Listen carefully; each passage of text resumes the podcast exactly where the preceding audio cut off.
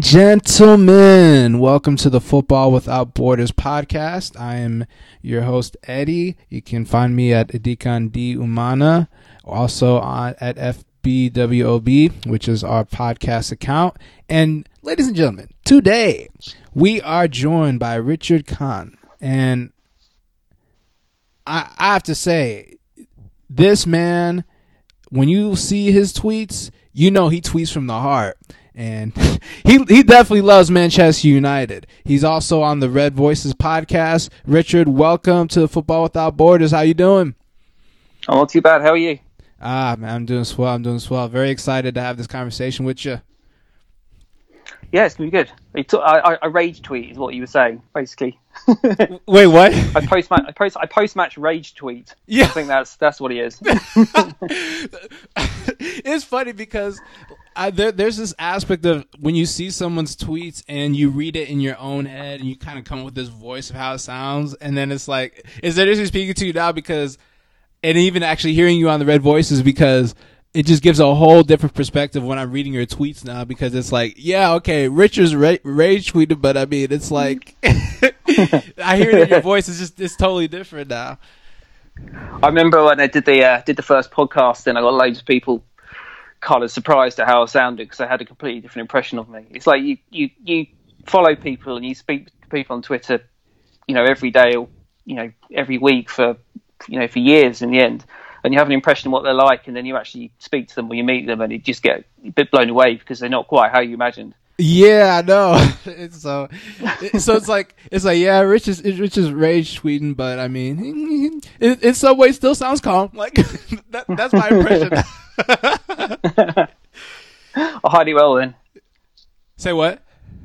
I hide it well then. Yeah, yeah, yeah. Like I, like when I first heard you on the Red Voices, I was thinking to myself, like, man, what would this man be like at a pub? Because like I could hear other people would just be like, it sounded like just pure rage, but the Rich would just be like, oh, come on, like you know.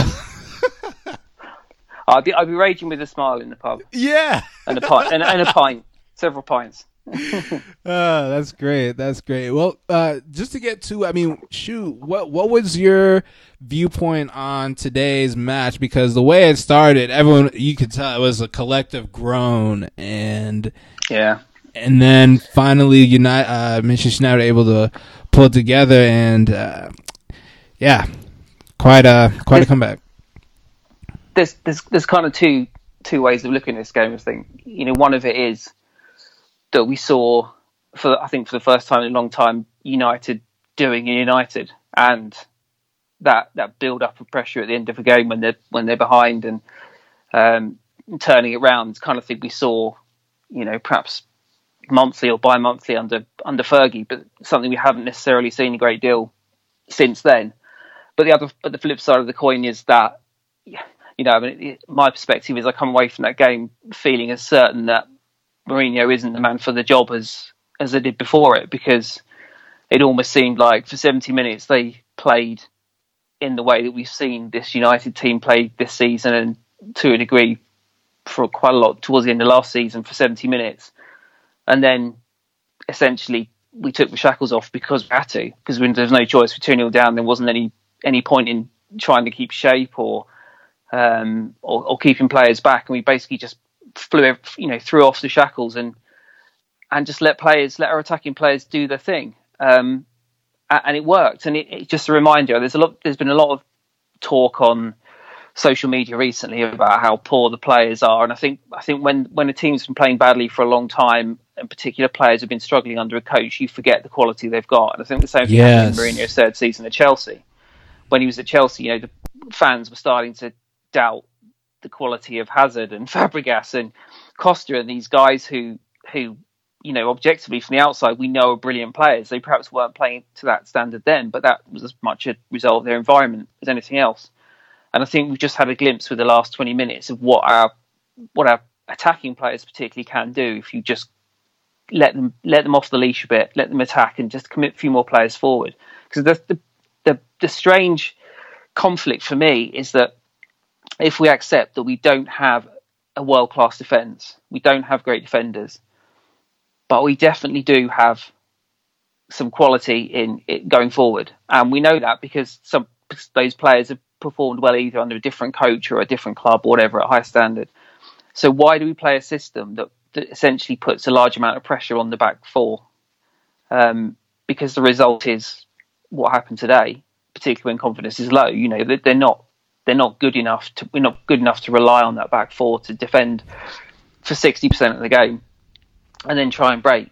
So I just came out of it, and again hearing Mourinho afterwards as well, um, and the kind of things he says, um, as if he, he he doesn't deserve to be under pressure, and it's not fair, and it's just this this thing that he can't help, but it's completely unreasonable. And I think Stephen McManaman spoke afterwards on BT Sport in the UK, and I think it's I think there's a, uh, a clip of the, the video on Twitter, and he just basically said that you know looking looking at this from the outside, 70 minutes of that game was absolutely appalling, really, really desperately appalling against a really bad team. And so much we've seen this season has also been appalling as well. So whilst it's great we turned it around, he said as soon as you play anybody good, you can they're going to be out of sight before you even start. Even if you react like that in the 60th, 70th minute, he said this is not a good team. And I think it was just a reminder. And then, and then Rio Ferdinand spoke as well, and he essentially said the same thing. He said he can't see anything in this team to suggest that it's going to really um, explode from here. Um, so yeah, it's kind of conflict. It's it's you know it, you, there's a definite buzz seeing your team come back, and I think I scared scared a few people in the household when we scored second and third goals. But you, you, you, know that feeling. You come you, absolutely yeah, and you come away you come away with that buzz. But then in, in the cold light of day, you look at the fixtures we've got now, and you look at the performance as a whole, and you just think, you know what, I don't think a lot's changed there, and it almost proves to me what I thought before. Um, which was that I don't think it can work out this season at all. Yeah, there's been so much talk. I mean, earlier I was tweeting about how people say it's Mourinho's fault, it's the players' fault, it's the board's fault, it's Ed's fault. I mean, all these pointing fingers. And I think one of the interesting things, especially when it gets to people talking about the players, is that you see, I think for me, I sort of reached my tipping point in terms of the criticism that the players got because – out of nowhere, I see Paul Ince talking about how players should be grateful playing for the shirt, and I'm like, I mean, I, I know you've had some your one of your you know you've had some questionable no, your moments too, Paul.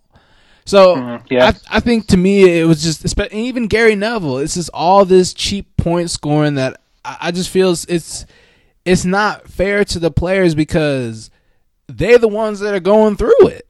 You know, yeah, they're yeah. the ones that, and people say, "Oh, well, they're not playing for the shirt and all this kind of stuff." I'm like, for these players, I mean, it, it's ultimately it's about their careers. We can talk about the yeah. shirt, we can talk about the badge, we can talk about honor, professional pride, all those type of things. At the end of the day, they're in an environment where it's not conducive to them being at their best, and yeah. to try and have all these criticisms because the it's it's just when they the the way they're playing is dysfunctional. They're struggling to figure out how to keep it together, especially attacking wise. I mean, it's just like really. I think I think as you say, people seem to think about players in very binary terms. Yeah, either, either they're playing really well and they'll be scoring goals and kissing the badge, and you know they love the club, and then a few weeks later, if, if things are going badly, they'll they'll be accused of not trying or not caring or whatever else. You know, I, I go through that squad. I don't believe they don't care. I don't believe any of them don't care. I don't right. believe that that I don't believe they're not trying. And I, I think people really, really underestimate the impact that a, a negative work yeah. environment on a, on a day to day basis can have yeah. on confidence and um, and body language and just you you could see in the first 70 minutes, they were scared of doing anything. You know, even five yard passes, they weren't they weren't passing it firm, they weren't passing it directly. It was all it was all they were playing scared. They weren't playing because they don't care. They were playing because everything they did, they were terrified of making a mistake. And that's to a degree, I think, the consequence of being playing in a or being in a work environment and being in a regime where different players are regularly dropped for a single poor performance or you know essentially chucked under a bus after the game by Mourinho. Um, and and uh, over two and a half years, he he's at the point where he's done that to so many members of the squad that I I just don't think there's that there's a great deal of love or belief for him, and I don't think the players are enjoying going to work. And it's it's so easy for people to sit home in their living rooms and say this guy isn't playing because he's not trying or whatever else. But if you're if you're in a desperately unhappy work environment and you're also frightened of the consequences of everything you do, and you don't know if you'll be playing next week, if you play badly, you don't know you don't know what's going to happen to you. And you know we've got guys like you know Bailly was ostracised last year. It seems for essentially being ill on a match day. Um, Fred Fred's been disappeared since he scored against Wolves, despite kind of being the only midfielder we've got who's very mobile and, and tries to move the ball really quickly through the midfield. Um, and it's kind of happened to so many of them now that they're, they're, at the point where there must be only a small core of players who feel that Mourinho has total trust in them. Um, you know, Lukaku never gets dropped. Matic will play um, every game if he's fit or around even if he doesn't really deserve it. I mean, neither of those guys have been playing well, but there's never any consequences for it. Um, and if you're just you're in that environment where every, different people are treated differently, um, it must be incredibly it must it must be incredibly depressing for them. And then you saw we don't get a glimpse into training, but you kind of saw the way that Mourinho put Pogba down after he hit that mis- that misunderstanding about the oh man the, Insta- the Instagram post, and oh. he knew the cameras were there as well. He didn't he didn't he didn't that wasn't a mistake. He knew the cameras were there for yep. that one day a week, one day a month. So he did that to put deliberately put Pogba publicly in his place, and he screwed up. Yeah. And yet, as far as we understand it, he made the guy the guy um, apologise who told him about the the Instagram post but he didn't apologise himself. Yeah. But if you if, if you belittle players like that, particularly in public, but any, anywhere else, and they feel that that belittlement is unjust, you're just going to lose them. And all of this all of this comes together. And I think on top of that, there's there is a there's there's clearly an issue with coaching and with the shape of the team and the way ideas are put across and that sort of thing. If you put all those things together, then what we're seeing from United for the majority of the time is what you get and I don't believe it's got anything to do with not wanting to not wanting to, to play, not wanting to play for United. You've got guys like Martial, you know, uh, ostensibly asked to, to leave the club in the, the, in the summer, and suddenly, you know, as far as a lot of fans are concerned, he's the big bad wolf. But if you were Martial, in his position, he was he was playing really well on the left wing, having a really good run. He'd scored three consecutive games, playing his best football since his first season and we just buy Sanchez, and Sanchez is immediately stuck on stuck in Martial's position. Martial's sent out to the right, has a bad game, and he's dropped. And if you if you feel that you were giving your best and you were doing well, and then somebody's arbitrarily come in and taken your place, and you've essentially been ostracised and you've done nothing wrong, uh, how are you going to feel? Right. You know, particularly when the guy that's been put in your place doesn't even play well. Right. So you can understand from his perspective that he's he he's playing. Uh, he you know he he's or he's suddenly got a very negative work environment, and after six months of that, and at 22, without having improved really in the two years he's been under Mourinho, you can understand why he might want to leave, and he hasn't got to the World Cup, and it's not because he hates United, right? It's because he, he just needs to go to go somewhere else to play right. to play football and, and, and be happier. Yeah. Um, and yeah, the, uh, the, same applies for Pogba. I think you know, I think all this stuff about Pogba, it's only a hunch. I can't, you know, I may be proved horribly wrong, but my, my feeling is if Mourinho went, it wouldn't surprise me if he signed a new contract within the next, within the following two or three months. I um, mean, shoot, especially if someone like Zidane comes in, who I, from what I see, I don't see, I don't see any issues with between Pogba and Zidane appearing. You know what I'm saying? No, I think he'd love that, wouldn't he?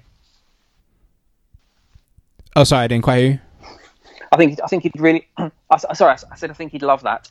Yeah, I mean, he'd really, he'd be energized by that, wouldn't he? I think. Oh yeah, I mean, uh, someone uh, I'm trying to remember who, but someone on a that was on a previous podcast made the point that when Pogba came back, I mean, he it's a, it's a sense of a homecoming because you, you got Lingard there, you got Pereira there, you got players that he's when he was in the academy, these are the players that are with him and yeah. he's seen Rashford as well. So it's the type of thing where it, he's been in Manchester before. It's not like he's going to a whole new environment. and it's something that he he enjoys. He enjoys being in Manchester. So for him to be in a position where he wants out, I mean, eh, for me, I, that that that's alarm bells ringing. Well, he's our best player, isn't he? I mean, I, you you I can understand arguments that he's inconsistent, and at times he has definitely been inconsistent. Sure.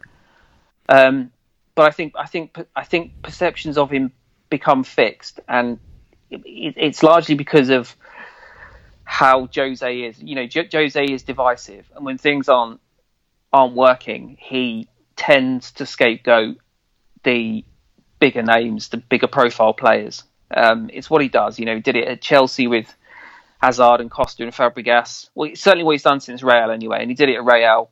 Um, essentially, you know, Casillas was his big scapegoat, but he ultimately fell out with Ramos and Ronaldo and Pepe and really all the uh, Spanish players in that squad because because it seems that he, he he now feels the need to go into a changing room, and if things aren't quite working, assert him as the as the the biggest ego in that in that changing room. And if you try and usurp him, then you're you're in trouble.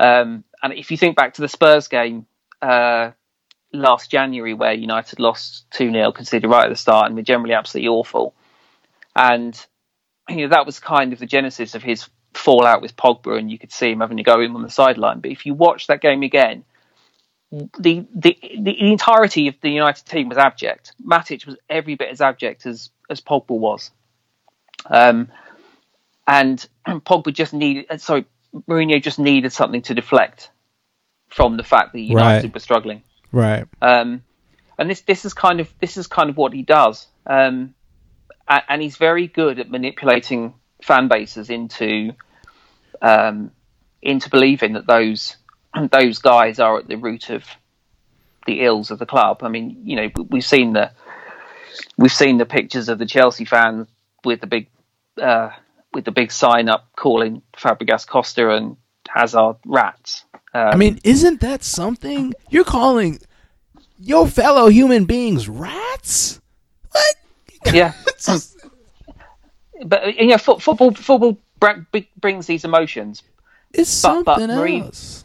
It is, but Mourinho is a master at at because because he's become a cult figure, not just at United, but he's been a cult figure really since his time at Chelsea, and and there are a lot of people who I think United, and I imagine the same at Chelsea. When he went back to Chelsea, when he came to United, who absolutely bought in bought into him with their heart and soul they absolutely needed Mourinho to be the answer to everything, and they thought this incredible world class manager was going to come in and sort everything out, and that was fixed. And whilst the first season wasn't great, United won their two trophies, which was, you know, certainly I, I can't say that's not a significant achievement, and it, it, it achieved United's goals for that season, which was to get back in the Champions League as well. But f- for me, it's all been a bit artificial since then. But but it it staggers me that you still we still have a very large core of the fan base who are not willing to accept that Mourinho is, if not the biggest problem at the club at the moment, but a big problem, and and the, the main source of the dysfunction within the dressing room and the team. And it was I go harking back to that Stephen McManaman interview as well. You know, it's really interesting because he was saying what everybody from the outside can see, which is that which is that there's nothing about this team really that says that Mourinho is doing a good job this season, right now. Right. He, he said, you know, this this team is not good enough to to finish top four, maybe not even top six, and it's playing incredibly badly, and it's come back against possibly the worst team in the Premier League just. But but this team's miles off. And he said, you know, Jose Mourinho is saying, "Oh, uh, it's not fair. I'm getting all this criticism, Man criticizing me for yeah, and criticizing me for Brexit and all these other things." and it's it's it's not. It's because it's because he's he earns twelve million pounds a year and has had the second largest um, transfer budget in world football in the last three years, managing one of the three one of one of the three biggest clubs in the world, and they're tenth. or whatever we are now. I don't know if we're still tenth. I haven't even looked at the table, but yeah, I think it's said, eighth now. It's, actually, is that? and it, he said it I'll absolutely check. staggers me. It staggers me that he can. Or Marie McManaman said it staggers me that he can sit there and say that when objectively what he's doing this season isn't even close to good enough for what he should, you know, where that team should be for the investment that's been put into it. And I've made the point quite a few times on social media. If that was Klopp or if that was uh, Guardiola or Pochettino or any of the uh, you know United supposed rivals in this same position, the same people would be absolutely damning of their management. Oh, for because, sure. Absolutely damning because none of the signs, none of the things that we need that Mourinho needs to be achieving are being achieved. So, uh, or certainly what what's needed at United, the football is bad, largely bad, really bad, like almost unwatchably bad at the moment for most of the time. It's just appalling. He's not he's not developing young players. Um, you know, he's I, in contrast to that, or complete conflict to that. I think he's the way he's used Scott McTominay, who is a guy who clearly really works hard. He's he's given his best, but he's not he's not a United level player. I don't even think he's close to being a United level player at the moment. And he's basically just putting him in these positions. He he first used him to to punish Pogba. Um, and now it just seems like he's moving him around, using him as a pawn to, to punish other players. Yeah, today was rough is, for mm. him. Oh man, it, it was. Woo. But it's not surprising, is it? He said afterwards, he, Mourinho said afterwards that, that McTominay was frightened. He was playing scared. But what what do you expect? He put him centre back against West Ham, where he's never played before, and he got basically roasted. He stuck him in today in a game where we didn't need two defensive midfielders, he had a nightmare. Moved him back to centre back. He was nightmare there as well, and you have to take him off. That yeah. doesn't help Scott McTominay. And he's not he's he's not doing that to develop a young player. He's doing that to say, look, while I'm using young players, until I'm using him to punish all these other guys. So he's got.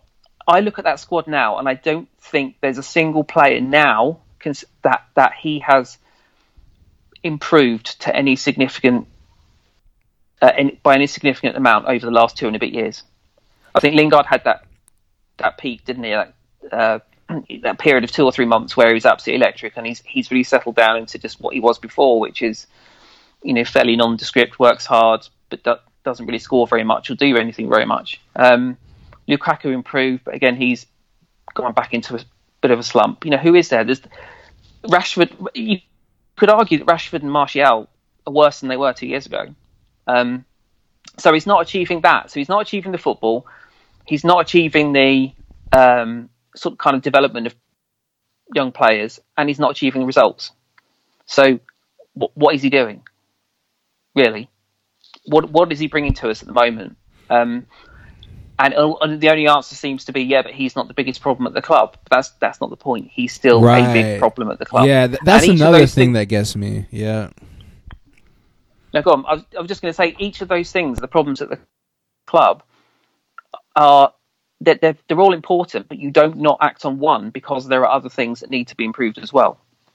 Yeah, it's just it's it's very odd when whether it's people in the media, pundits, or fans talking about, oh well, there's Ed Woodward and the Glazers, and I'm like, look, they've been there since 2005.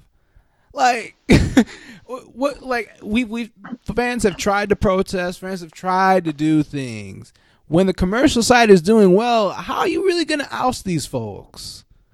And I didn't go on. Sorry. And to me, it's it's a very interesting thing to to try and point to that and be like, well, he's not the biggest problem at the club. It's like, but this has been going on since 2005. So it's like, what? Why are we bringing this up as if this is new news?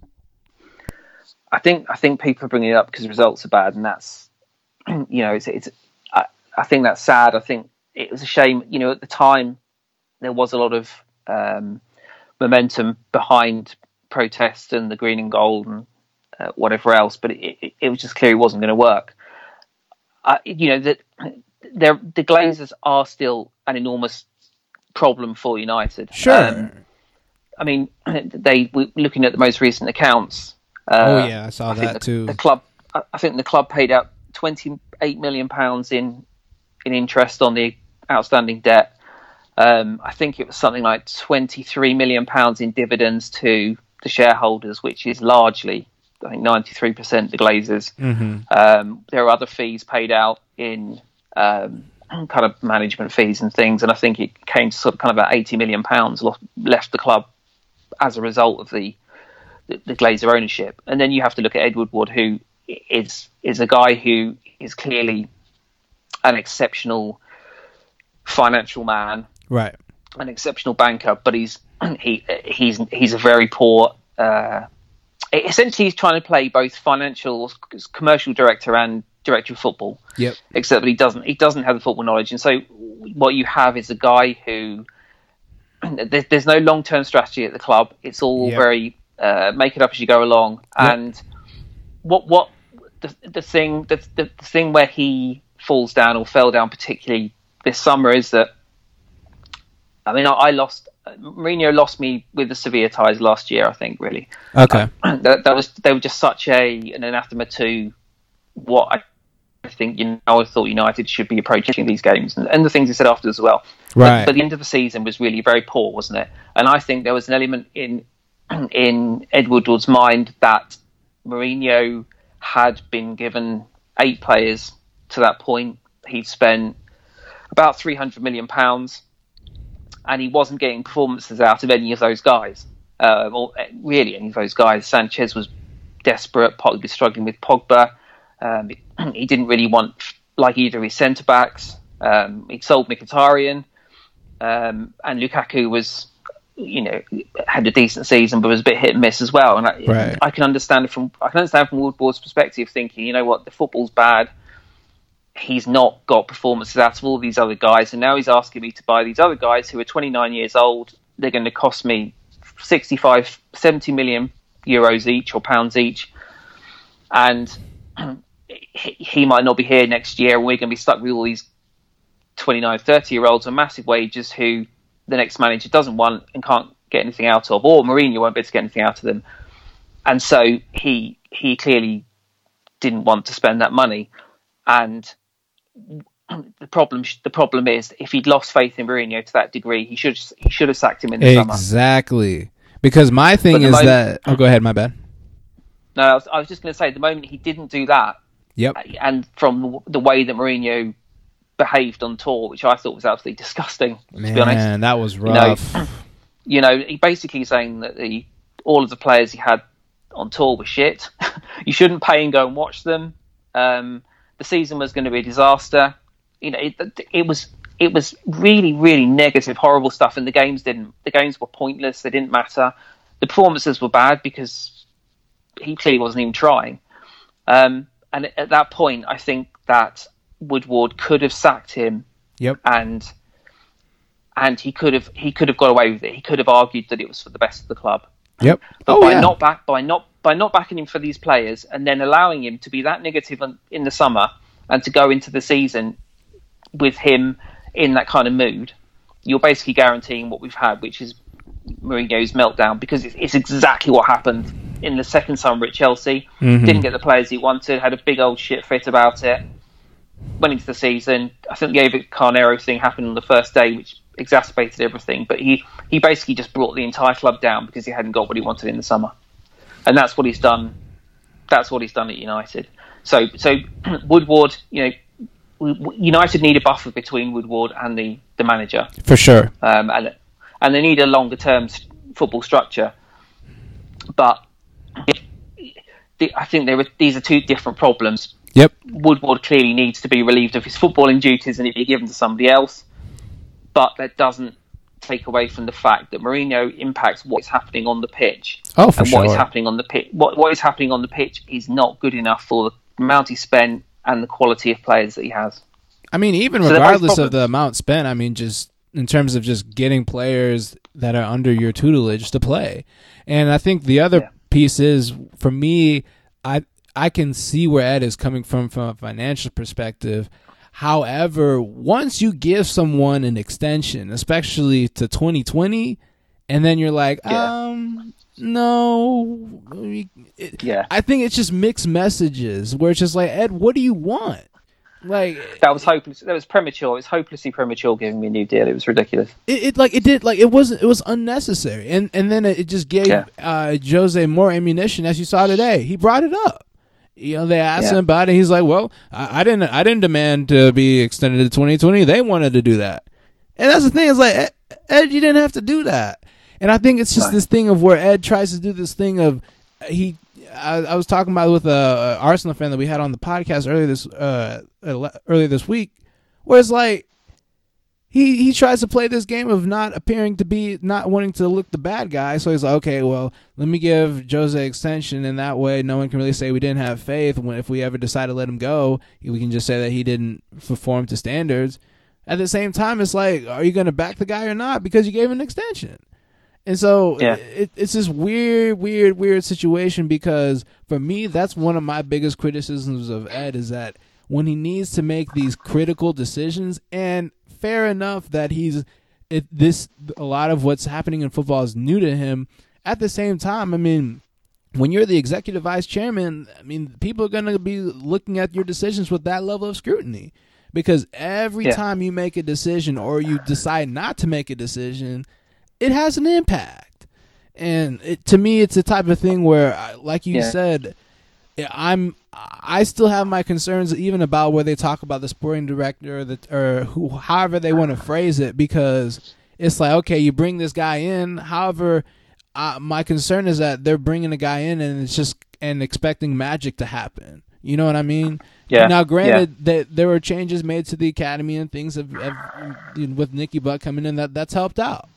However it, going from the academy to the first team is a huge jump and there's still a lot there to sort out whoever comes in. And like you said what's the there's still there's just still so many questions. Like what what what's the long term going to be?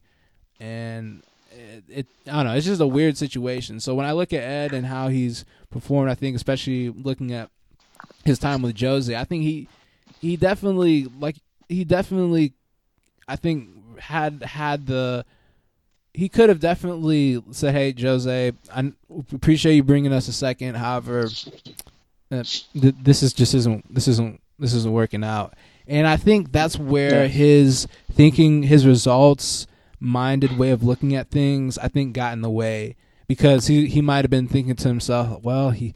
He did bring us a second. It's not like we were out of the Champions League because that's the criteria that he pretty much used for everyone else, Moyes Yeah. and, and Van Gaal and he's looking Yeah. at Jose like, well, we did get second, so uh, even though I'll decide not to give him as much money as before, um, we'll, we'll still we'll hope that he can finish top four. And it's like,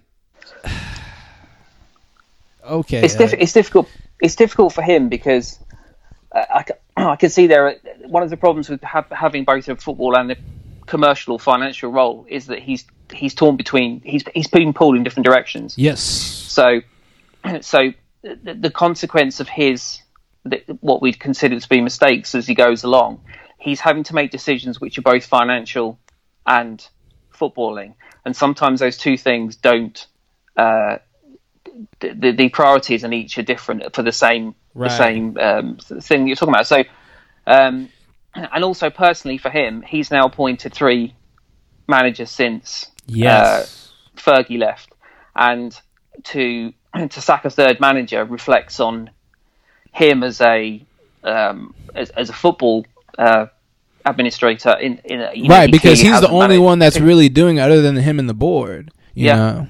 Yeah, exactly. Yeah, um, and and also there's obviously because he gave me a new contract, he's also got the, the financial implications of that. Now, it, it's been I I think I had a had a brief conversation with uh, Paul Hirst from the Times a few days ago, and he said that as he understands it, the uh, the compensation would be 15 million pounds. Now, in in terms of in footballing terms, that's not a lot of money anymore right, um, you know, compared to the loss of missing Champions League, you know, buy, that would buy you a championship footballer, basically, wouldn't it? Right. Um, these these days. So, but but but the same applied with with LVG. At the point that he perhaps should have been sacked, which was that Christmas New Year period when we lost three games in a row, and it, it was absolutely wretched. And essentially what he what he did was he gambled on LVG still Yeah. getting us in the top four because he didn't want to pay him off then. But but ultimately it was a it was a a, um, a false economy because it was pretty clear at that point. I think there was no way. We, well, we weren't. We were unlikely to get top four, so he essentially Right. threw away more money in, in not just making the decision than he did than he did when he you know doing it at the time. Um, so, but but but but it's the nature of this um, the position he's in that he's going to be pulled in different directions all the Yeah. time, and I don't think you can have one person in that position who's going to have those different forces acting on them. So, if you put a director of football in there, if you put a proper fo- footballing structure in there, you have got somebody at least whose only uh, consideration is the direction of the football team, the direction Exactly. of the football club on the pitch and in the manager's room. Now, obviously, Woodward and the Glazers would control the budget, but you've got a guy who's going to sit down with them and say, look, the football team needs this or the club needs this going forward. Right. So at least you've got a voice, even if you can't guarantee that, that those decisions will actually be adopted 100%. But you've got somebody there who's got the, the requisite knowledge and experience who can Right. actually say to Woodward, "This is what we need to do, and this is why we need to do it." Yeah. And you've seen over at- you've seen over at Arsenal that yeah, they, um, they've adapted they- pretty quickly. Very very quickly, and you can see now that um, f- from their, I mean, they, they only had about 50, 50 million pounds to to um, strengthen in the summer, but because of the new structure they put in place, they were very aggressive in doing that, and they got the players they wanted in very quickly, and they got in a coach in Emery who is used to playing in that. Uh, sorry, used to working in that environment where he Right. he doesn't sign the players. He's just there to coach the team, and he's taken over a club who, you know, expectations for them were quite low amongst their fans, and he's he's really had to focus. His job is to get the best out of the players. It's nothing else.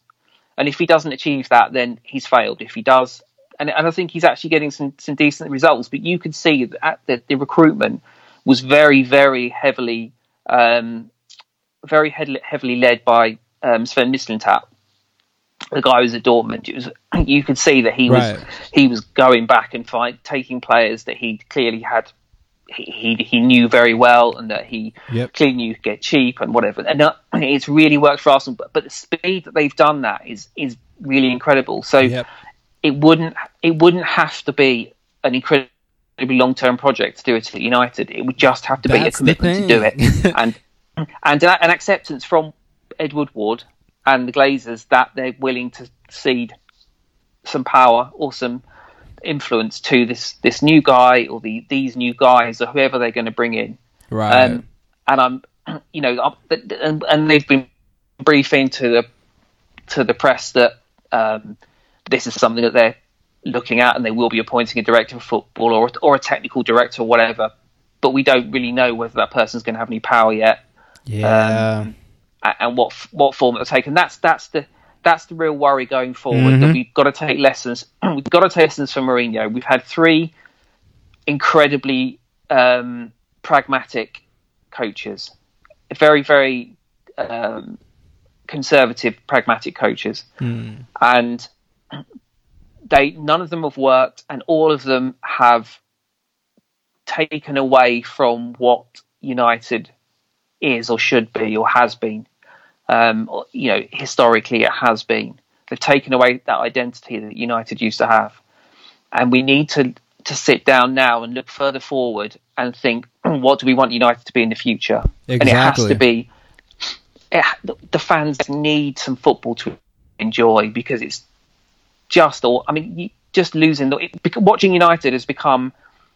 It's become something I do I do out of habit rather than something that I really really look forward to. Hmm. You know, I can remember, I can remember getting up. You know, even five, six, seven years ago, getting up in the morning, United were playing, and really looking forward to it all day, and buying a newspaper and reading as much about it as I could. And you know, we watch um, Sky Sports in in this country, and they, you know, they have a show that starts at twelve, and they just talk about all the Premier League games for three hours, and you just you just immerse yourself in it, and it's really exciting coming up to the United games. But it's not just the results that are, that have gone for us in the last uh, five years. It's it's the the fun, the entertainment of the team, and watching the team. You know, I would much rather draw three three than draw nil nil.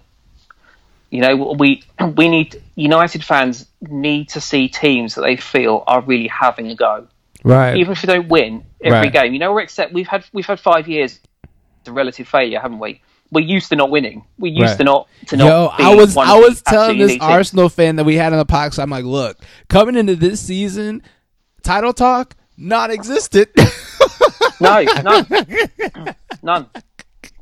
I think I think United were like fifty to one. Or, no, it wasn't fifty. It was like twenty-seven to one or something with some of the bookies to to win the title. And I think that was probably generous to United. You know, I've I've never ever ever, and I'm far too old.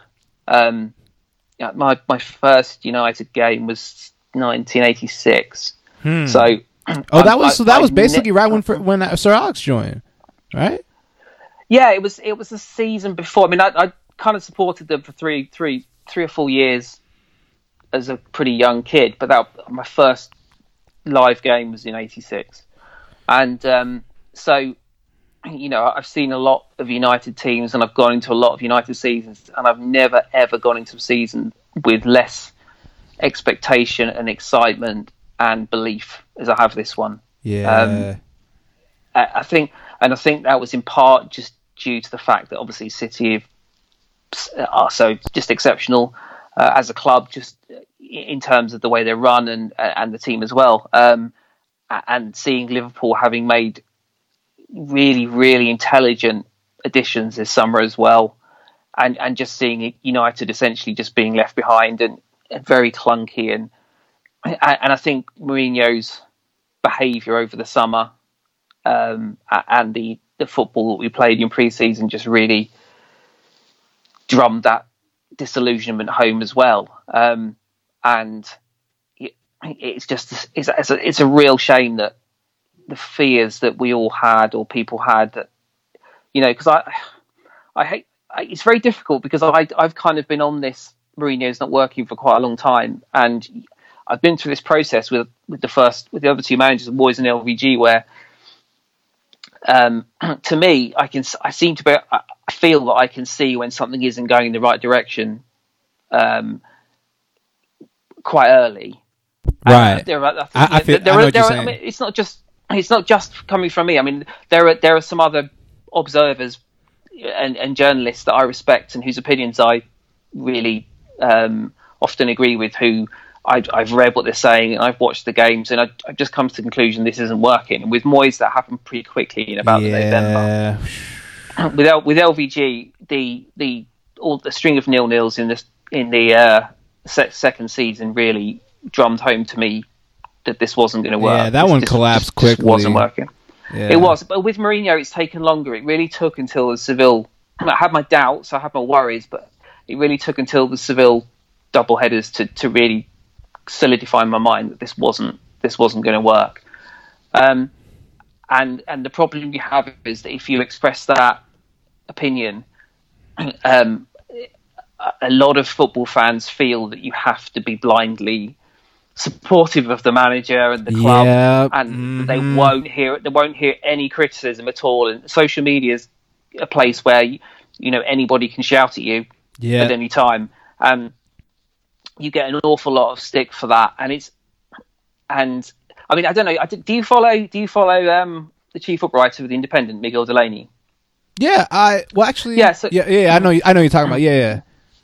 Yeah, I mean he's got he's got a, a bad rap, and he's a, he's um, he's been on the on the pod a couple of times. He's a really Oh, nice cool. guy, Yeah. but it, but he tends to get into um, he, he tends to, to bite on Twitter and get into a lot of arguments and Man, Um, he seems quite an- gets I'm quite an like, Miguel, abrasive guy. on, yeah. but he's, he's actually a really lovely guy. But he he he's been ahead of the curve on both LVG and um, and Mourinho. Right. Uh, certainly ahead of me anyway as well. But and he, I mean, because I know him because I've spoken to him, and you know I still uh, speak to him semi regularly, and he messages me from time to time and stuff. We we chat about stuff. Um, he he he took.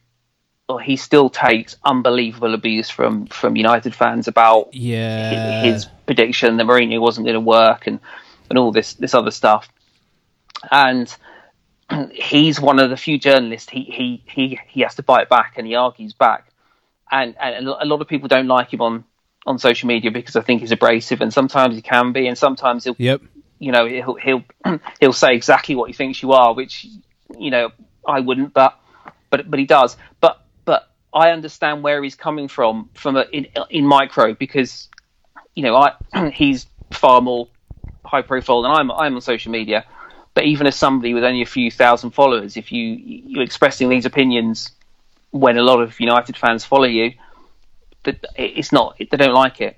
Um, Not and, at and you get an all. awful you get an awful lot of grief for having an alternative opinion, and and it's it's both it's it's it's both amusing but also depressing to then see a few months later those same people basically coming to the same conclusions as you after they've been giving you And, and there's they've been giving no sense of like, oh, hey, Rich, I know I Yeah. said all this to you. I'm sorry. I I know. Like it, it's just, hey, Mourinho ain't working. It's like, really? Yeah, and I think, and it, it just, there's just this, there's just this, this attitude that, and, and I think one of the one of the important things that people lost distinction of, they were basically saying you have to get, you get behind, you get behind the club. You have to just get behind the club and support. If you say negative things, you're damaging it. You have to just be behind it and support the guys, and and that that's what you're expected to do as a fan.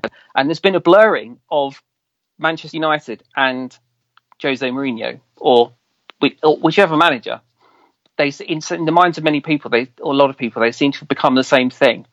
So, whereas from my perspective, if I'm criticising Jose Mourinho, it's because I love Manchester United and I feel that he's damaging Manchester United. Right. But a lot of people, a lot of people take that as if you are criticising the manager, You're then yeah. you're you're damning the club. Mm-hmm.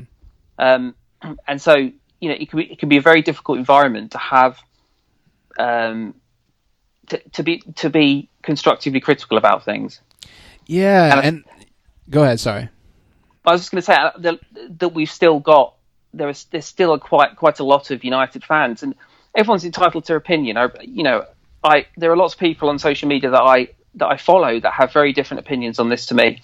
Right. But if if you can have a normal conversation with me about it, then cool. That's that's your opinion. But it, but from from my perspective, it surprises me that there are still a lot of people who who genuinely think that Jose Mourinho is not the problem with this football team right now. Um, with the with the way this football team's playing. Yeah, and from what I see, because I I think you and I both distinctly remember when Sir Alex was took that mic and said your duty, or he didn't say your duty, but basically, you know, your job is to support the Yeah. next manager. And of course, with Sir Alex winning the league, with Sir Alex, who gonna be like, nah, you, you we ain't following you, Fergie. And so even before Fergie, and I think something that just seemed to have been around for a while, this mentality that no matter what, I must support the manager. I think takes away the ability to have, as you said, those more constructive conversations. Because if the priority is always I gotta back the manager, and then you see someone who's not backing it, then it, it becomes this. It's like you frame it as a war in your mind, and it's Yeah. like it's not. It doesn't even have to be that. I mean, even even when Sir Alex was at starting at Manchester United, they were, they reached a point to where fans almost wanted him out. Well, actually, they did. And, I mean, we've Yeah. seen the signs, and so I think it's very interesting that even after all that time has passed, that these mentalities still are very ingrained. And to me, it comes across as not only as cheap point scoring, also this type of thing where it seems to be really tied to how people identify with their support of Manchester United.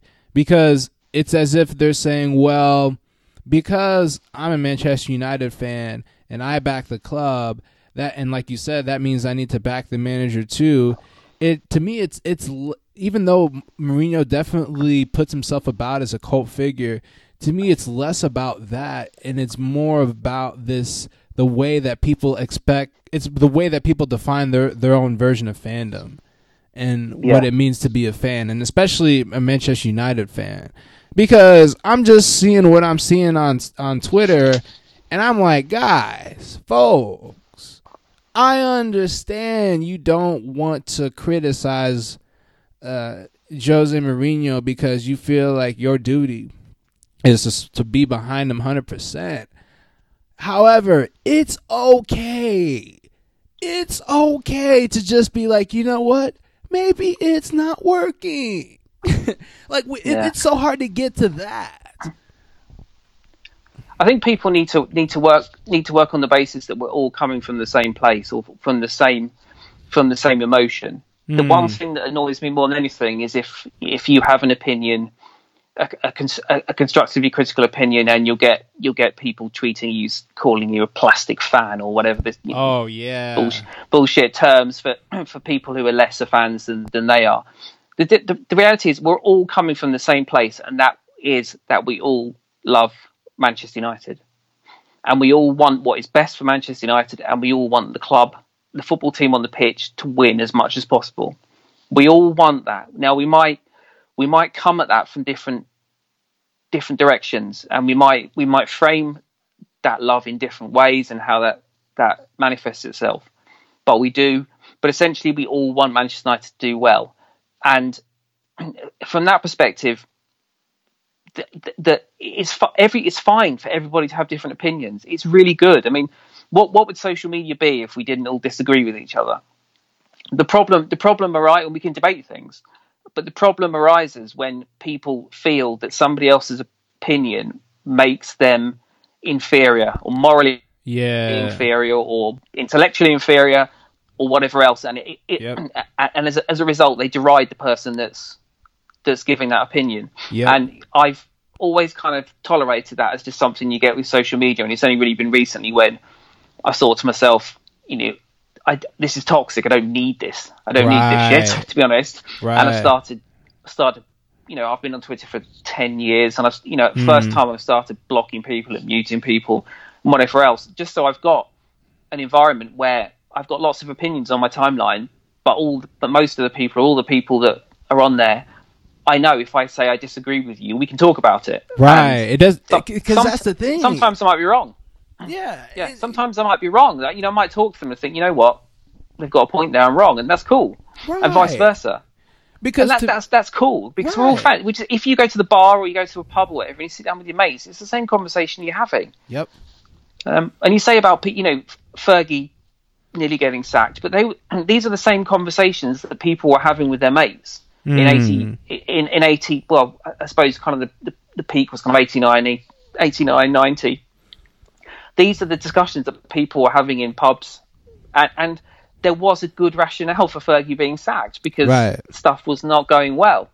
Um, but, but th- th- there's often a temptation as well to say, "Oh, this is the social media generation where everything everything is everything is uh, hyped and everyone everyone has an opinion." These are all the same opinions people were having before. They're just saying them to different people right? in a different Right. in a different forum. right. Yeah. Um, yep. Uh, Karen, that's yours. Yeah, sorry, man. I'm just, I'm really enjoying the conversation. I be getting so because the, the points you're making is so spot on. I think the other thing too is, I can't remember where I saw it, but it's also this aspect where when you're on social media, there's less overall cost of what you say. Yeah, you may Yeah. get muted, you may get blocked, you may have people come in your mentions.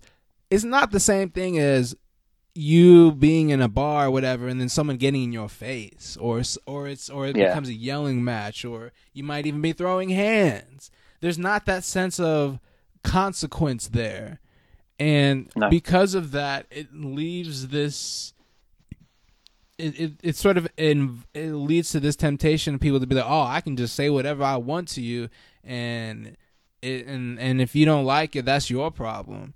And it's like well you don't have to say it and you don't have to say it like that. And so for me it's kind of disappointing because when you have adults on this platform that are talking in a way that's just like yo why are you talking like that? Um it's weird to me because it's, it's like you you know if you saw someone that you care about your child or whatever like w- would you really be happy with that behavior? So No. i understand that for some people in this sport especially that being able to s- this feeling of saying whatever you want like it, it, it can provide a nice feeling. I get that.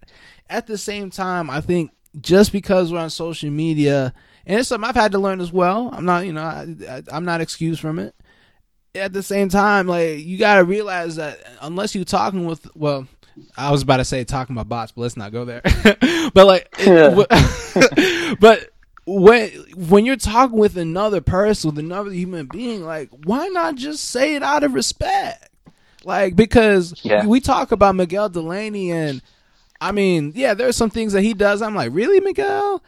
At the same Yeah. time, it, it's like imagine being in his position where whether you're talking about Chelsea, whether you're talking about Arsenal, whether you're talking about Manchester United, if you wh- whatever big club you want to pick, you you get people coming your mentions saying all sorts of stuff. I mean, I'm good friends with Yeah. Philip, and some of the stuff he's told me that he's got in terms of the, the stuff that people say to him, it's abusive. Saying stuff about, Yeah. oh, I hope your kid dies. It's just like, what?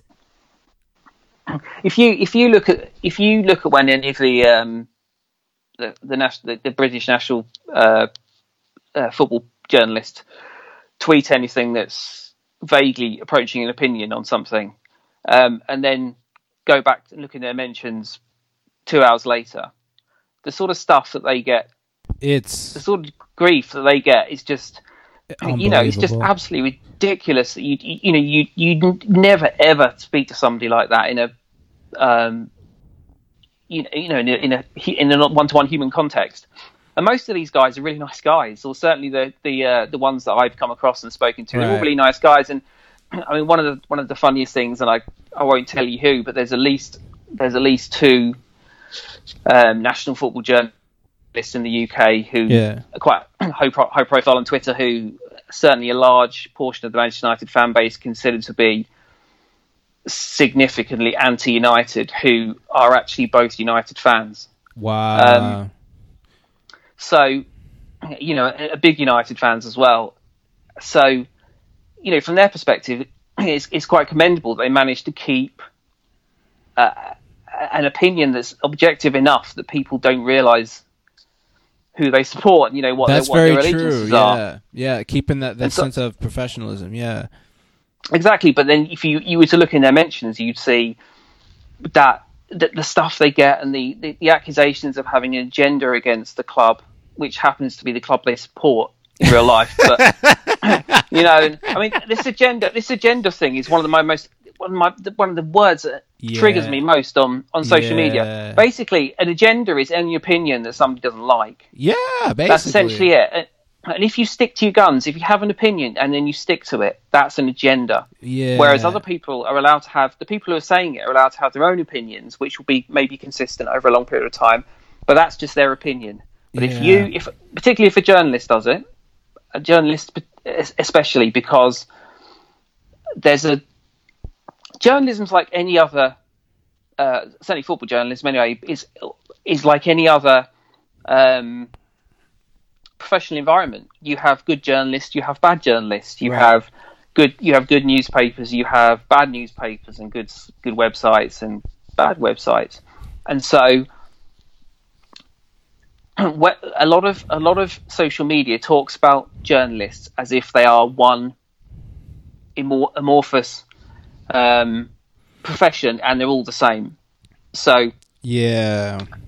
And so the the the hatred that they may feel towards um, towards the papers because of some of the negative reporting they've seen that, that isn't fair is then projected onto all the guys Exactly. who really are are decent guys. I mean, you know, there's plenty.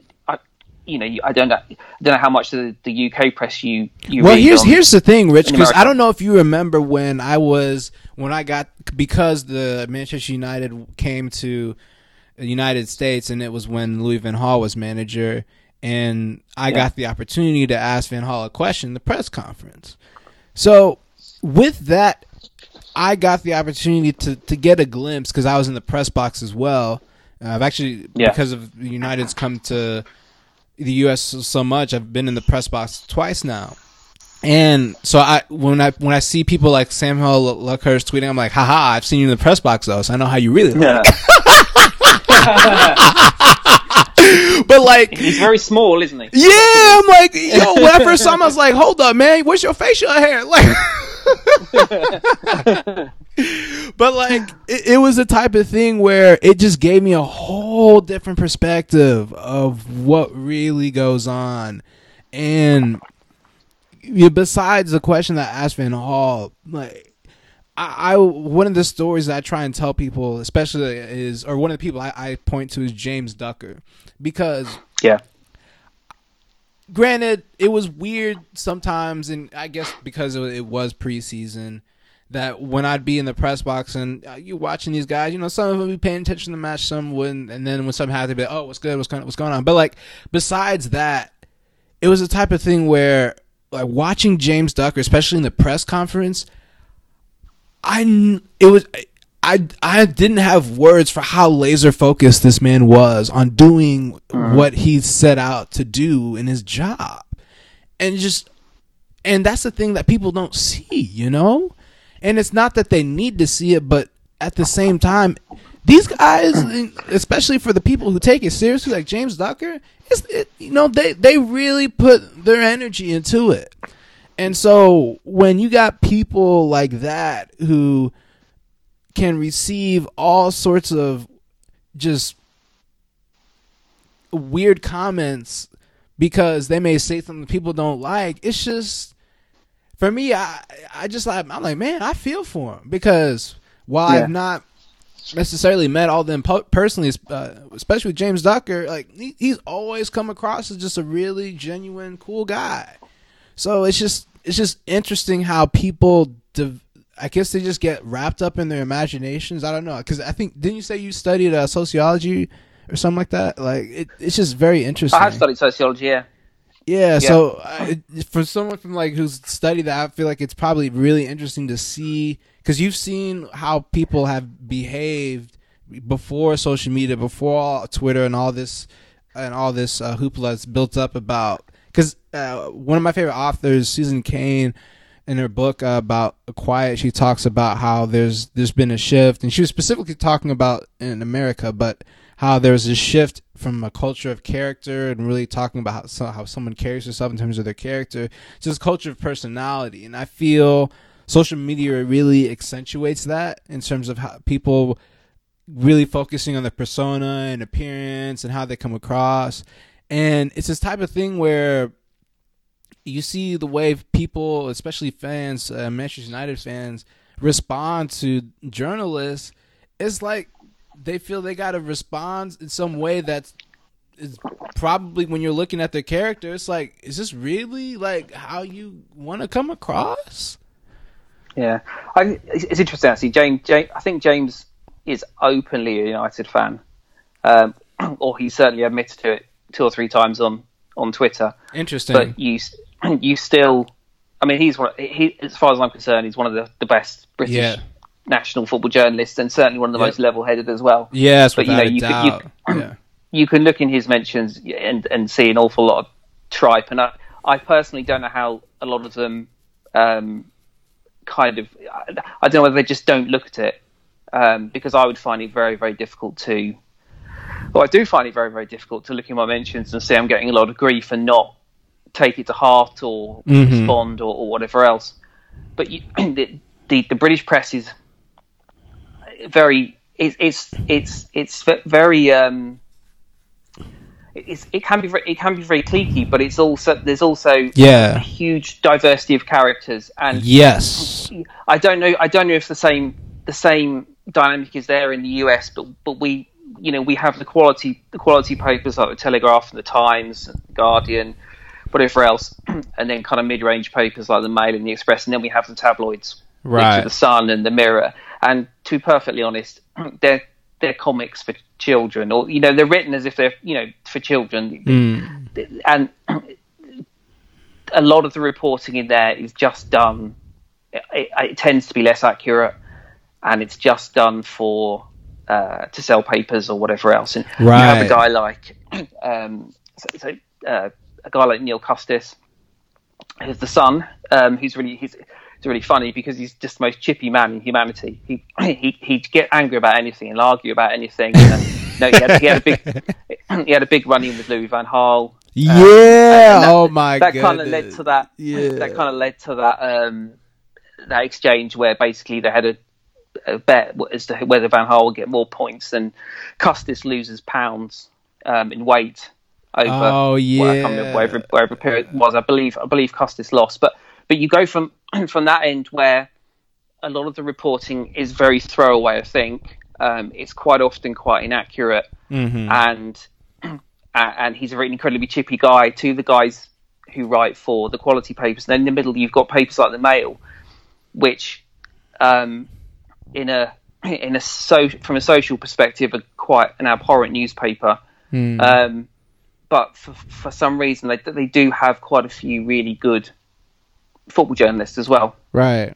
So it's a bit of a a strange uh, contradiction. But so so th- this idea that the media, particularly in the UK, is one you know one amorphous thing is is just silly, and it and also this concept, and this is something that Mourinho has um, fostered, which is this concept that that the the media is out to get United Right. and to get him. And people And- love that. Oh man. They, they absolutely love it, and it, all it does is it riles them up, and they go and abuse some journalists, no matter who it is or what they've written or, or whatever else.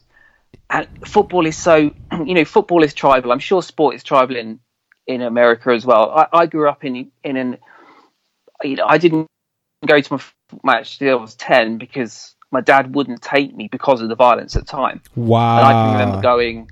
I can remember going to games for probably the first five or six years, Mm-hmm. and, and there always being an undercurrent of violence. Hmm. Um, or certainly, at, the very least, even if there wasn't any violence, a, t- a tension that was quite unnerving and quite scary to it to Right. a kid. Mhm. And my dad had no, my dad had no interest in football whatsoever, so I was having a strange thing. I was wondering about that, you know, like how that, that process started for you. Because I know some people say, oh, it's my dad or my mom or my family, but I know everyone's one the No. story's different. No, I mean, there's no, there's nobody in my family at all that likes football. Wow. Uh, in my in my in my immediate family. So my my early um, kind of footballing experiences were just on the television, um, and and I I used to watch a lot of football with my cousins. I have two cousins, and one was a year older than me, and one was a year younger, and so we're all kind of around the same age. Even when we're like six, seven, or eight, watching a lot of football on the TV. And at the time in the UK, most people support, or a, lot, a very large number of people support Liverpool because they were the most successful team, had been the most successful team for 20 years at that point. Um, even, you know, I didn't, I grew up 150 miles from Manchester, and even where I was, and, and then that area up there, that the vast majority of people were Liverpool fans. And I just remember we just sat down with my cousins and we just decided between us when we were about six or seven that we were just going to support a different football team. And we just looked at the teams that we saw on TV and I, I don't know why I was just drawn to United.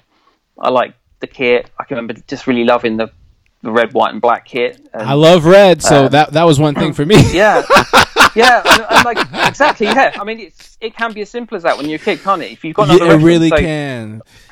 my my older cousin chose Everton, my younger cousin chose Liverpool, and I chose United, and that was it. Um, and then I spent three or four years trying to actually persuade dad to take me to a game. so that that was that that was really it. And it- You know, again, there's this there can be a negative perception of fans from that aren't from Manchester, aren't from the locality, whatever. But for a lot Yeah. of people, and I can see how this is a problem. In, I can see how this is a real thing in in other countries as well. Fans that end up supporting Premier League teams is that you for whatever reason, you know, for me, because my family had no interest in football, I had no other footballing point of reference than my television. Right. Um, yep. and it, it wasn't until I was 13, 14, 15 that I started going to lots of different football grounds with my mates um, just to see football in different places and see different teams and whatever else. But at the point I chose United, I had no point of reference apart from the, what was on TV. So, um, and, I, and I can imagine that's magnified by 100 when you're in another country because Oh yes. you, you know, in a, in the US, I guess, you, you know, you could be a very, very long distance from a decent football team, and whatever 10, 15 years ago, that what that that infrastructure wasn't really even there then. You know, the MLS is a lot bigger now than it was ten or fifteen years ago. So, if you haven't got any immediate um, access to live football, then all you have is what you see on your TV, and you just Yeah. have to choose from what you, you know, from what you see, and, and go with that. And you know, there can be a lot of snobbery amongst football fans to fans who aren't from the town they play in, or from you know, particularly the country that they play in. But we're all we all love the club. We may love it for slightly different reasons, and we can't all support in the same way. Right. But it doesn't, in my opinion, it doesn't make us or our opinions any less relevant. It doesn't make my. I'm no more relevant to Manchester United because I can get to a few games a season than you than you are if you can't at all. Right. You know, your opinion counts the same. You watch the team, you see the same players, you listen to the same interviews. You, you know, the only difference that you get when you go to games is that sometimes you can just see a bit of a different, um, a different perspective on, on, on, on tactics and Oh yeah, for sure. lang- Espe- yeah, especially when you kind can of stuff like that. Yeah. um, but you know, apart from that, the rest of it, the rest of it, we're all just the same. We're all we all want the same thing, and um, it, it's you know, it's a real. There, there are so many so many people from the US and other other countries who will probably only get to go to Old Trafford once in their lifetime, or Yep. or never at all, and that's kind of like the one of the great days of their life, and we we we may take that for granted, but because football's so tribal, I think on on Twitter people are always one logic just goes out the window on anything, um, on any any discussion if it's between fans of different teams, but also I think people it's people just look for reasons they can um, they can put down the opinion of somebody else. What what else? Why else can their opinion be less valid than mine? Or why else? Can, how else can I put the, this fan of this other team down? And what, so I I started off in in an era where fans who are tribal and adversarial hmm. could and did go and kick the shit out of each other before games, or hmm. throw things at each other, or throw things at the police or whatever. To an environment where that doesn't have really happen that much anymore at football, but a lot of that, a lot of that aggressiveness seems to have moved onto social media. Um, yeah. That. Yep. Definitely. and, and of course, there's no consequence. You you Yep. can you can basically throw a verbal punch, but there's no there's no consequence to you. yep. You know, so so football is football is incredibly emotive and it's incredibly tribal, and it's very difficult to see through all the noise. And coming back to United, I think that's one of the problems for a lot of United fans with Mourinho at the moment, is that it's very difficult to take a step back and and look at everything in, in the global sense, in in the whole sense, Yep. and and think you know, aside from how what how I feel I should be towards Mourinho as manager of Manchester United, right. con- constructively, what is he meeting the requirements of the things that Right. we we're asking for? And also, if this was a you know, it is a good it's a good it's a good measure. If this was Klopp at Liverpool or Pep at City or whatever, Pochettino at Spurs, if they were in this exact same position, what would we be saying?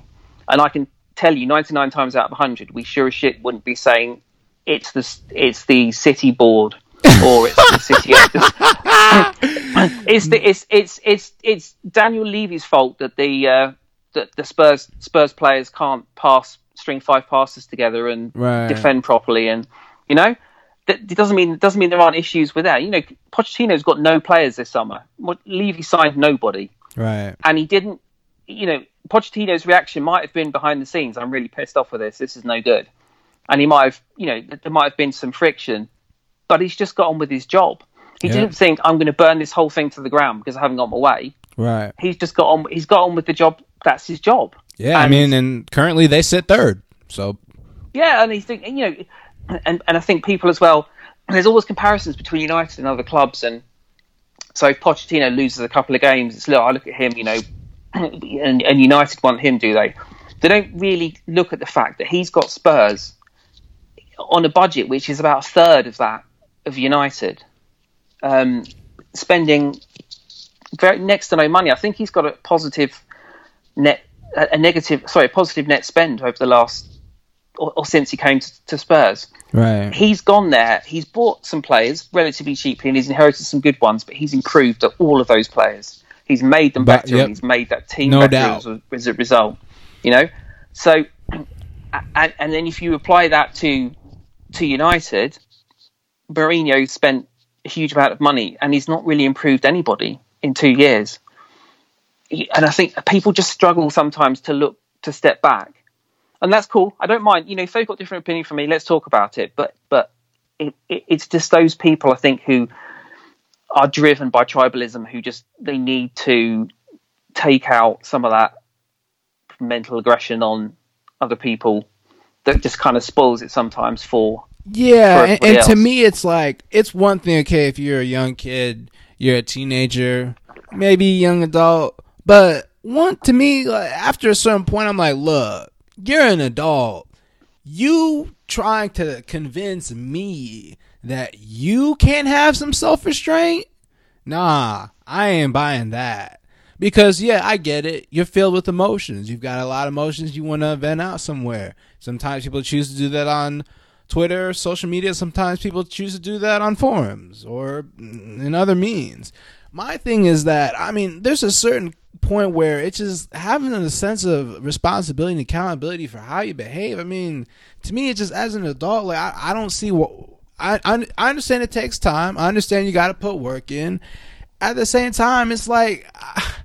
I, I struggle a bit to be like to be like yo like when I when I'm seeing people older than me I mean I'm not even 30 and older than me and they're just struggling to just have some restraint I'm like what's going on folks yeah in a, in a way Twitter's or social media's kind of done, done a lot of damage to kind of social discourse and things and things mm-hmm. like that mm-hmm. you know we I mean we, I, I don't know how closely you followed it, you may not followed it at all, but obviously Brexit is the big political yeah, issue about, about time that. in the UK.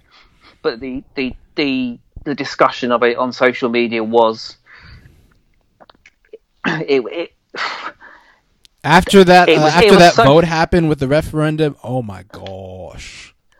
Yeah, I mean, again, I can understand why I can understand why people people have different opinions. I wanted to remain, and I've uh, I've benefited from a lot of the uh, a lot of the things that have happened as a result of the European Union and kind of bringing European countries together. But but the point the point is that the discourse on social media wasn't didn't ever really get to the nub of the issues, and it just ended up being two groups of people shouting at each other or yep.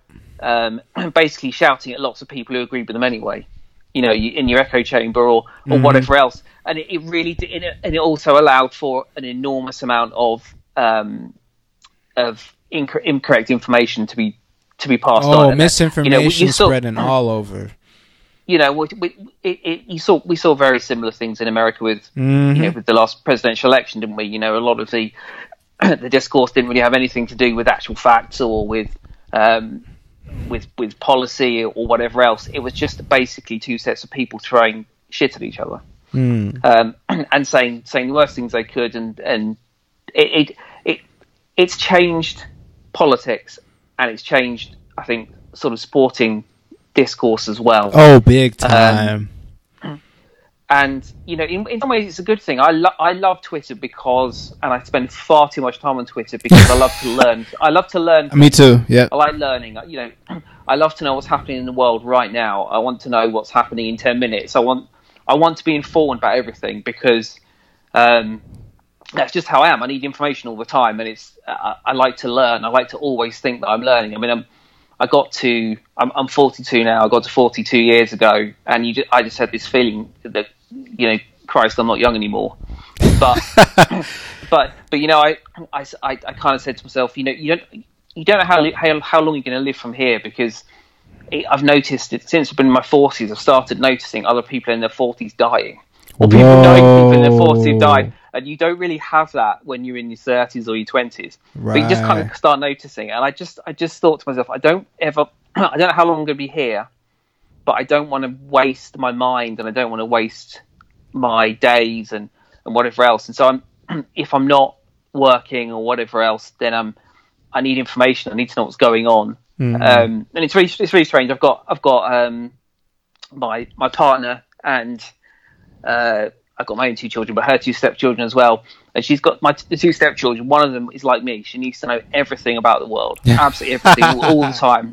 You know, she's constantly on social media, just reading and learning stuff. Mm. And the other one doesn't doesn't give a monkeys. Right. She doesn't she doesn't she doesn't have a clue what's happening outside of this house. Mm. You know, let alone wow. anything else. Yeah. Um. So I, I love I love it because I love information and I, I just love debating stuff with people.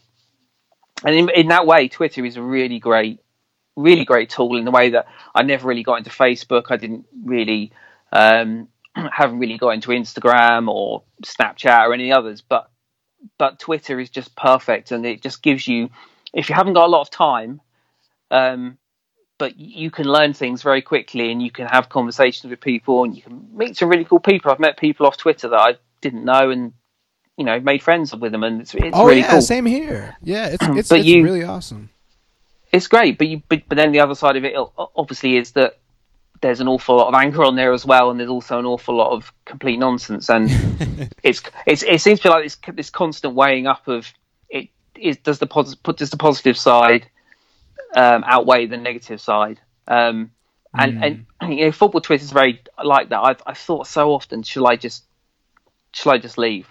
Right. Um, yeah, I definitely have some points like that. Yeah. I don't know if you if you you've ever listened to the uh, United Rant podcast. Oh um, yeah, I used to listen to them a lot, not as much. Yeah, well, uh, one of the guys who presents that is a guy called Paul Ansorge, and he yeah, was. I've been seeing him on. like I heard it, I saw on the on the TL today that uh, he's he's basically like he's he's he's like still on Twitter, but not commenting or anything or something like that. But yeah, yeah. I mean, he, he, deci- he I think he decided a while back to to step away from it, just because. I mean, he is he is amongst uh, uh certainly the impression I got because I haven't met him personally, but he's he, he's amongst the nicest people yes I've ever come I've ever come across, and for him, he just felt that the negative side of of Twitter was too much for him because he just didn't want to have that negativity in his life. And I know, I know of quite a few other people who've had that similar, um, come to that similar conclusion and just and just left. Um, and they they still go on Facebook and other other things, but they're just away from that constant sort of stream of both positive and the negative on on Twitter. Yeah. Um, and you know, I've, there's been a few times when I've just thought, is this really worth it? Is yeah. it really worth the, the the the flip side of all this? And it's it's particularly in the last couple of months, I've I've had that feeling just because United Twitter has become so divisive. Oh it's basically gosh, it's man. basically become like like politics. It's become like political Twitter, whether it be you know Trump and Clinton or Brexit and or not Brexit or whatever else. It's become Mourinho has made it so divisive, um, which is the biggest shame for me. And when we knew it would happen, I mean, you know, when when he was appointed, we knew we knew what we were going to get. Yeah.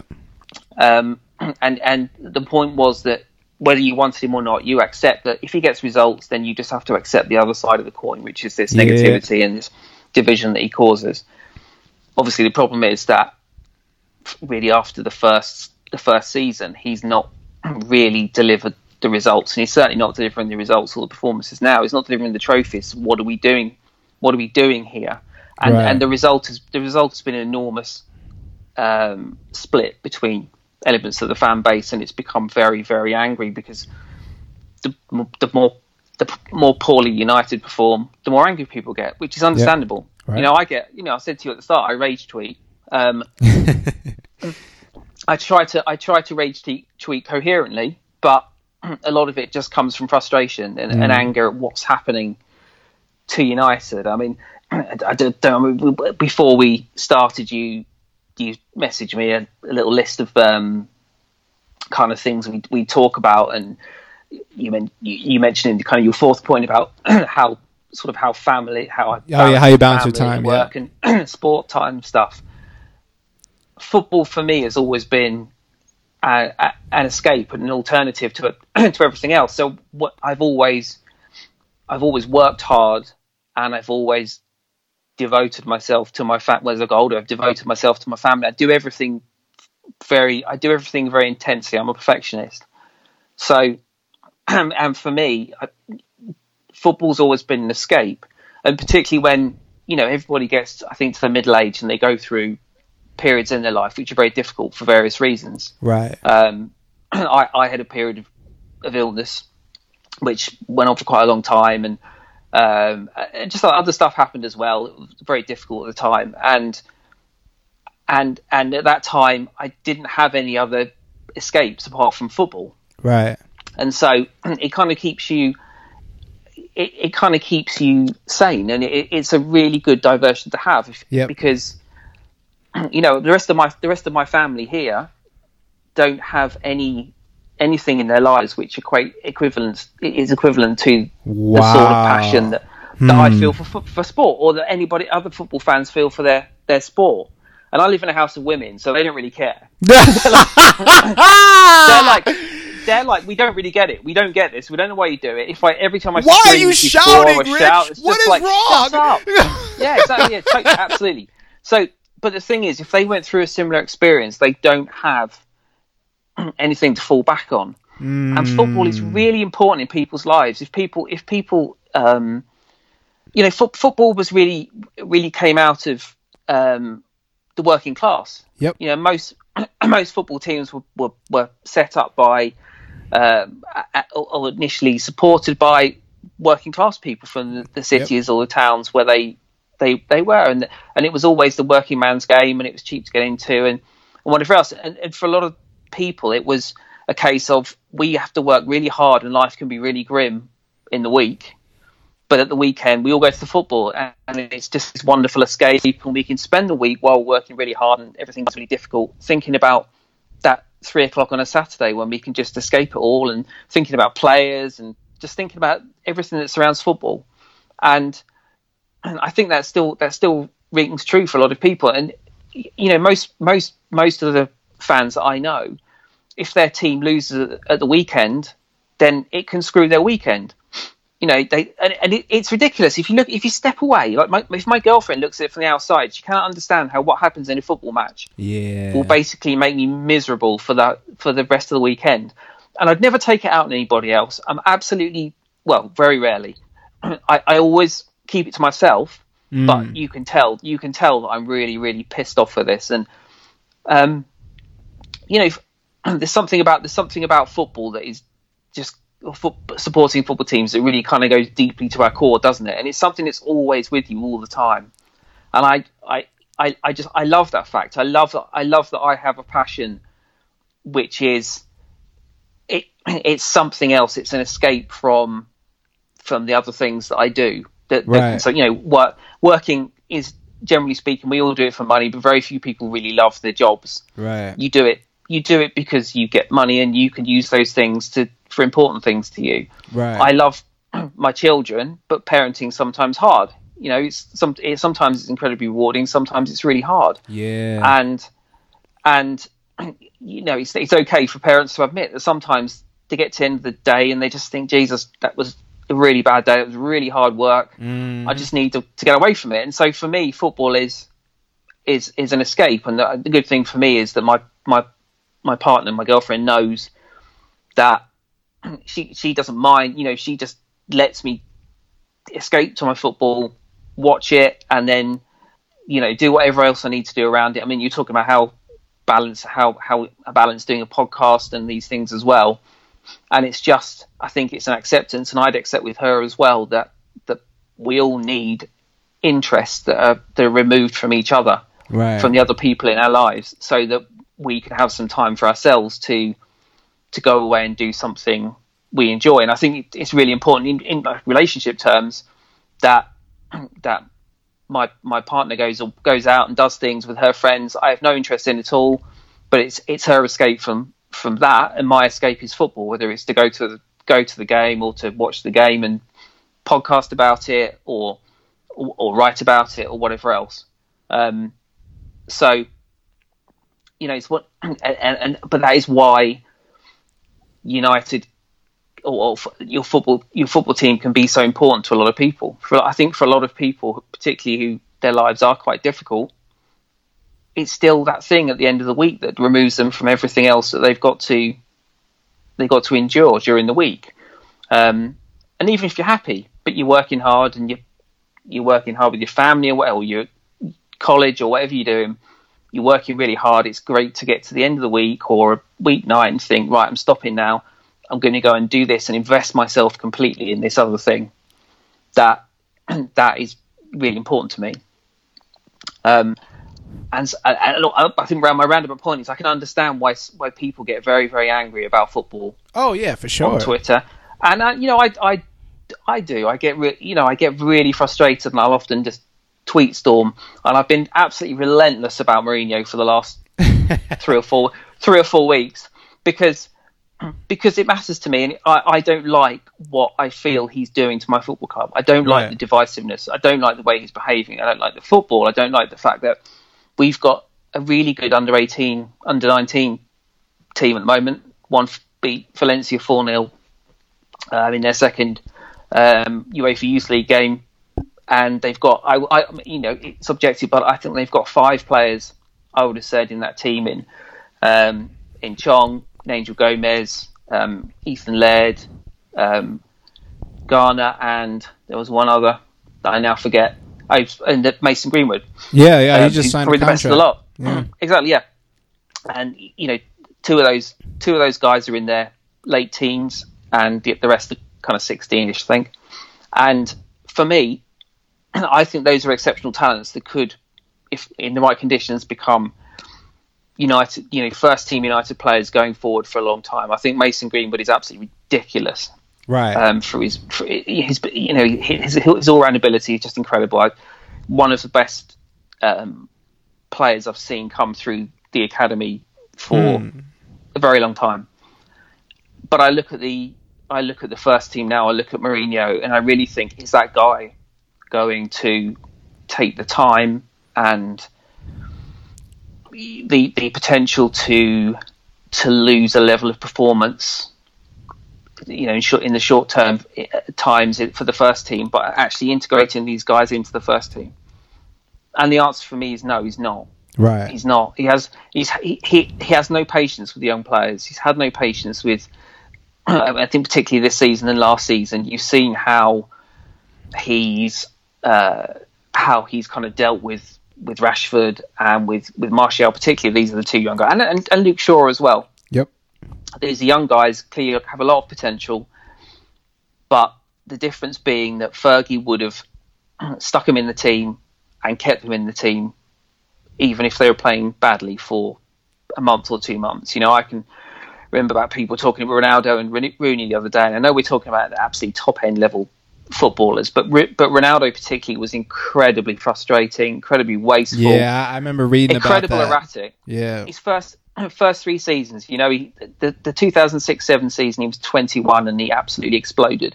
But before that, he'd been insanely frustrating. But but Ferg, Fergie had trusted him, and he'd let him play, and he'd let him play through difficult times. A guy like Darren Fletcher, I mean, people made the point to me and said, "Yeah, but those those guys were really good." Much better than the guys we've got now, and that's true. But another guy, Darren Fletcher. I mean, I can remember going to games and being mega frustrated because Ferguson was playing. he's playing Darren Fletcher on the right of midfield for a, for yeah. almost a season, and then um, and then eventually moved to the middle. And you know, he wasn't ready to be a first team player, and he wasn't. He didn't have that level of performance at the time. But Fergie just let him have it. He let him. He let him find himself in that first team. Exactly. And I appreciate I appreciate that Fergie had he had more time, he had more patience on his side than Mourinho will. But Mourinho has no desire. He has no desire to improve Rashford or improve Martial. If they have a bad game, he drops them, and he'll probably say how crap they are in the in the post match interview.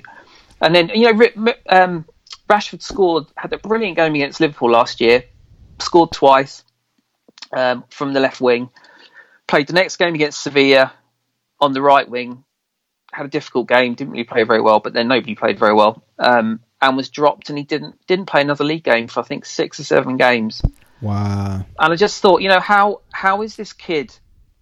How is this kid supposed to improve and to put right all the things he's doing wrong? If even if he plays well in a game, if he has another bad game, then he just doesn't appear again for right for because I saw that on the timeline where people talk about like, well, he, he's got to take that chance, but at the end of the day, it's like while you can make that point that well, if he wants to play, he should take his chances. I, I can see that mindset. At the same time, to me, that is is a different ball game when you're in a situation where sort of like Darren Fletcher or where in, under Sir Alex where he's been given a lot of time and also a type of situation where it, it, you can see the, the manager's giving him chances and it's not like there's this uncertainty of whether he's going to play or not. I mean, you yeah. can say, "Oh, well, he needs to take his chances." If he doesn't know when he's going to play, I, I mean, it, and there's this sense of and then he's thinking, okay, well, if I don't play well, I'm going to get dropped. I, that that how is that helpful to a player? Because now it's, now it's the type of thing where he's thinking to, he's probably he's most likely thinking to himself, all right, I can't make a mistake because if I do, uh, I'm liable to get dropped. Yeah, and that is what the, the result is. The team that we that we're now seeing, where for me, a lot of those players are scared.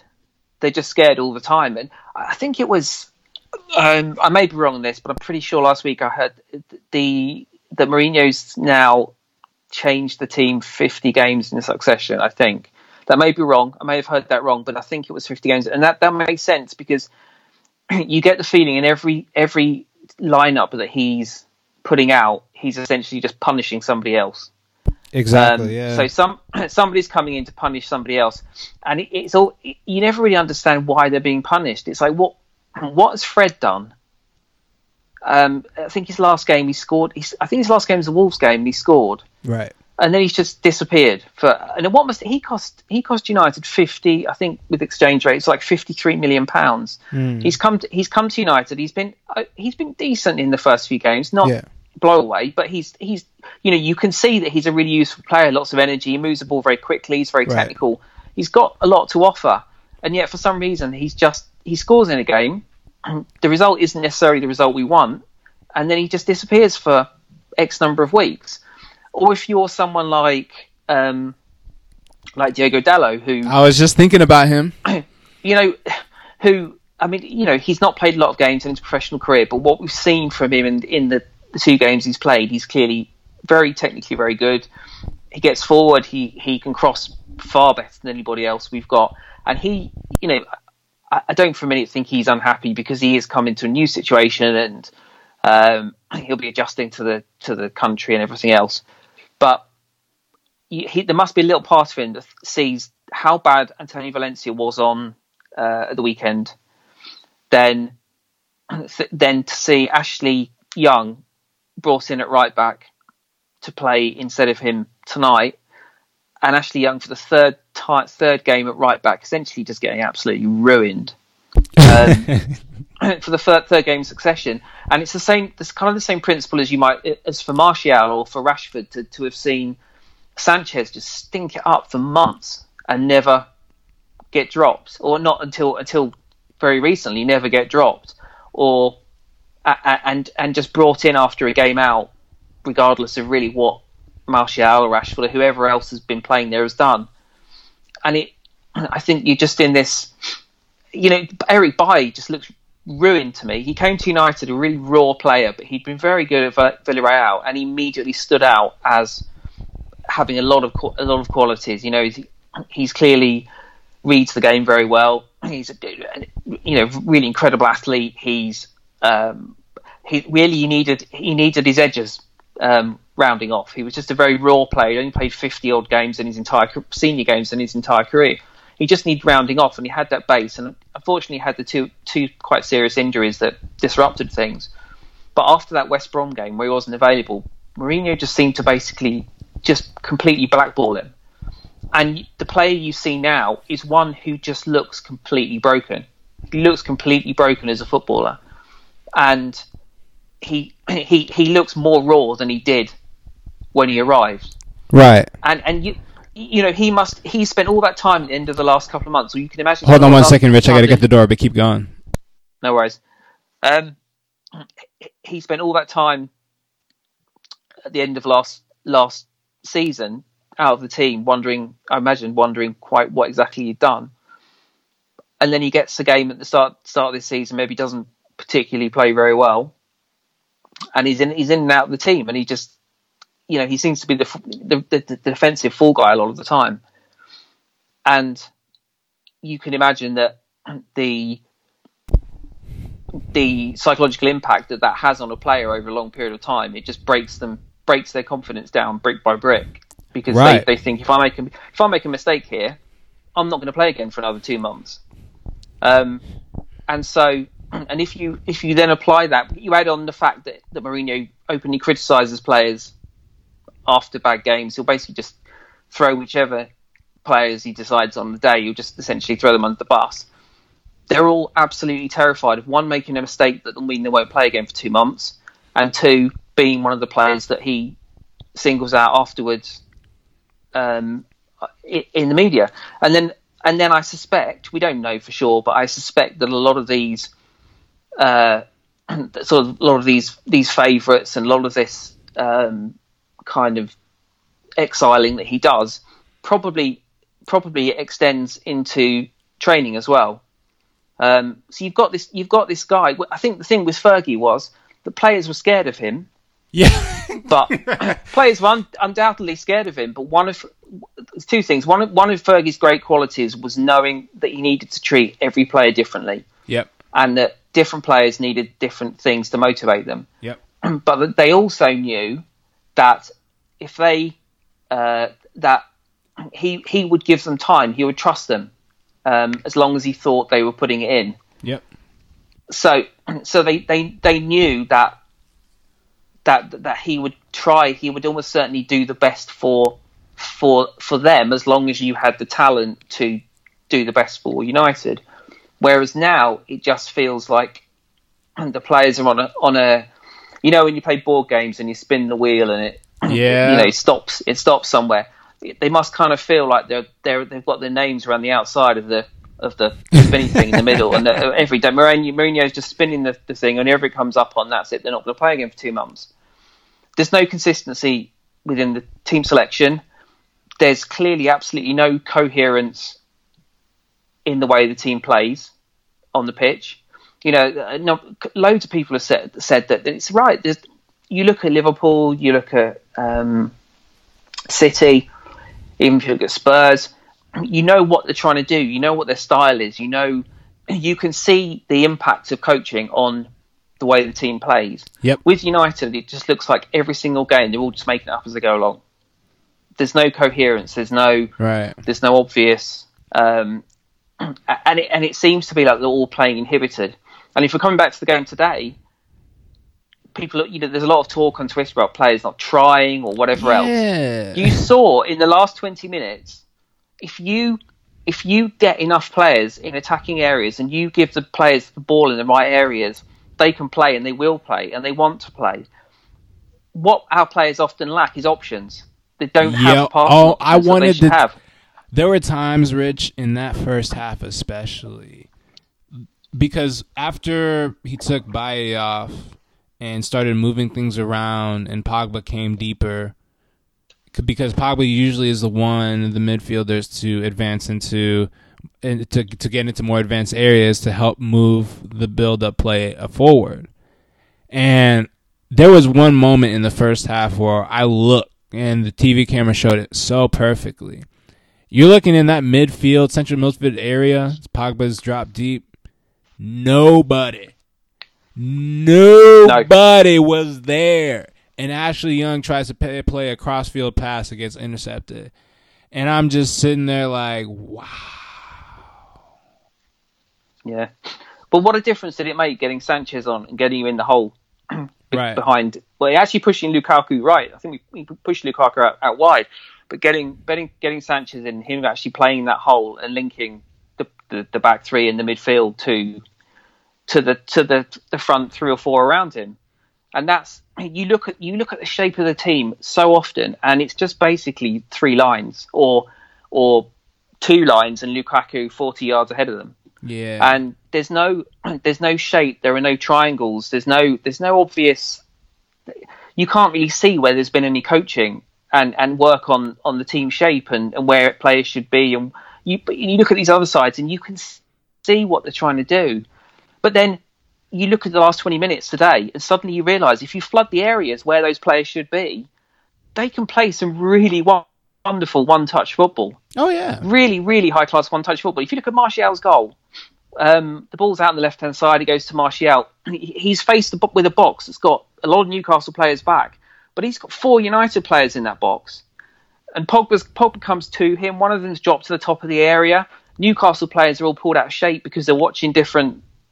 They're, they're, they're trying to mark different players, right? And so it allows him to do the one-two and have enough space at the top of the box to hit the shot.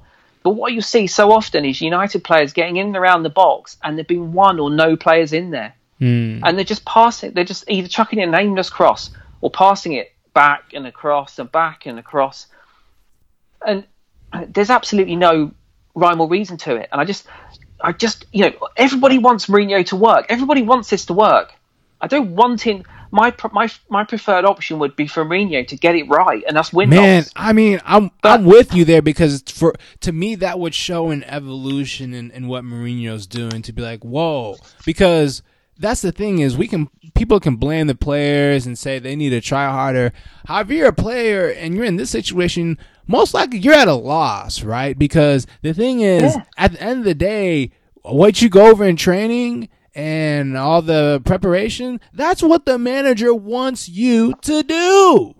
So yeah, when it comes to the match and people say, "Oh, things things like oh, take the the game by the scruff of the neck," the thing is like it's easy to say that as as someone on the outside. You can do that and then feel the consequence from your manager.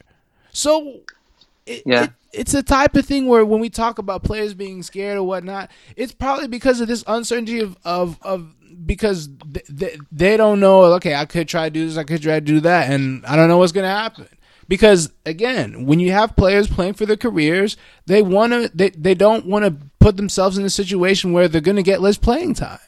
So, but they're they're tactically inhibited as well, aren't they? Certainly, certainly under Mourinho, they're tactically inhibited. So that, that first seventy minutes was him just messing around with tactics. He got clearly the tactics at the start of the game were terrible, and everyone could see that. I mean, there was no need to play two holding midfielders against Newcastle. you know, there's no need to put McTominay in there when you've got a more progressive player on the bench. Right. But you you could see that the, the, the tactics weren't the shape of the team. The tactics weren't in place where players weren't allowed to to get into the sort of areas where they could cause damage, and that's and it, and, and it essentially took him making like he was basically playing around with tactics as if he's on Football Manager for you know three or four times until ultimately he he clicked on on the right the right blend, but it just showed that if you if you get the right players in the right areas with the right options, they can they can do serious damage to teams. Oh yeah, and it comes it comes back to the why we pl- why are we playing with what is essentially a relatively average defense? Why are we playing in a system that essentially puts loads of pressure on that average defense and doesn't give those really effect can be who can be really effective, creative, goal scoring players at the ball at the right end of the pitch and with the options on the ball to actually do some damage. Right. And that's, but we're two in a, you know, we're two two years and two months in, and I'd love to say Mourinho's going to look at that, look at that last twenty minutes and think, you know what, Eureka, we we've got players who can really do some damage up there, mm-hmm. and and and really try and change. But he's not going to change, is he? I mean, ultimately, we've got we've got Chelsea away next. Then we've got Juve. We've got we've got Juve twice. We've got City away in the in the next know, six weeks or something. A couple of other sort of reasonably difficult games. There's no way on this earth he's going to change what he's doing, and it's just clear that what he's doing isn't going to work. Isn't going to work long term. And so, if going back to the, the point we we're talking about with the young players and with the style and with everything else, he's achieving none of the sort of essential pillars of what a United manager really needs to achieve.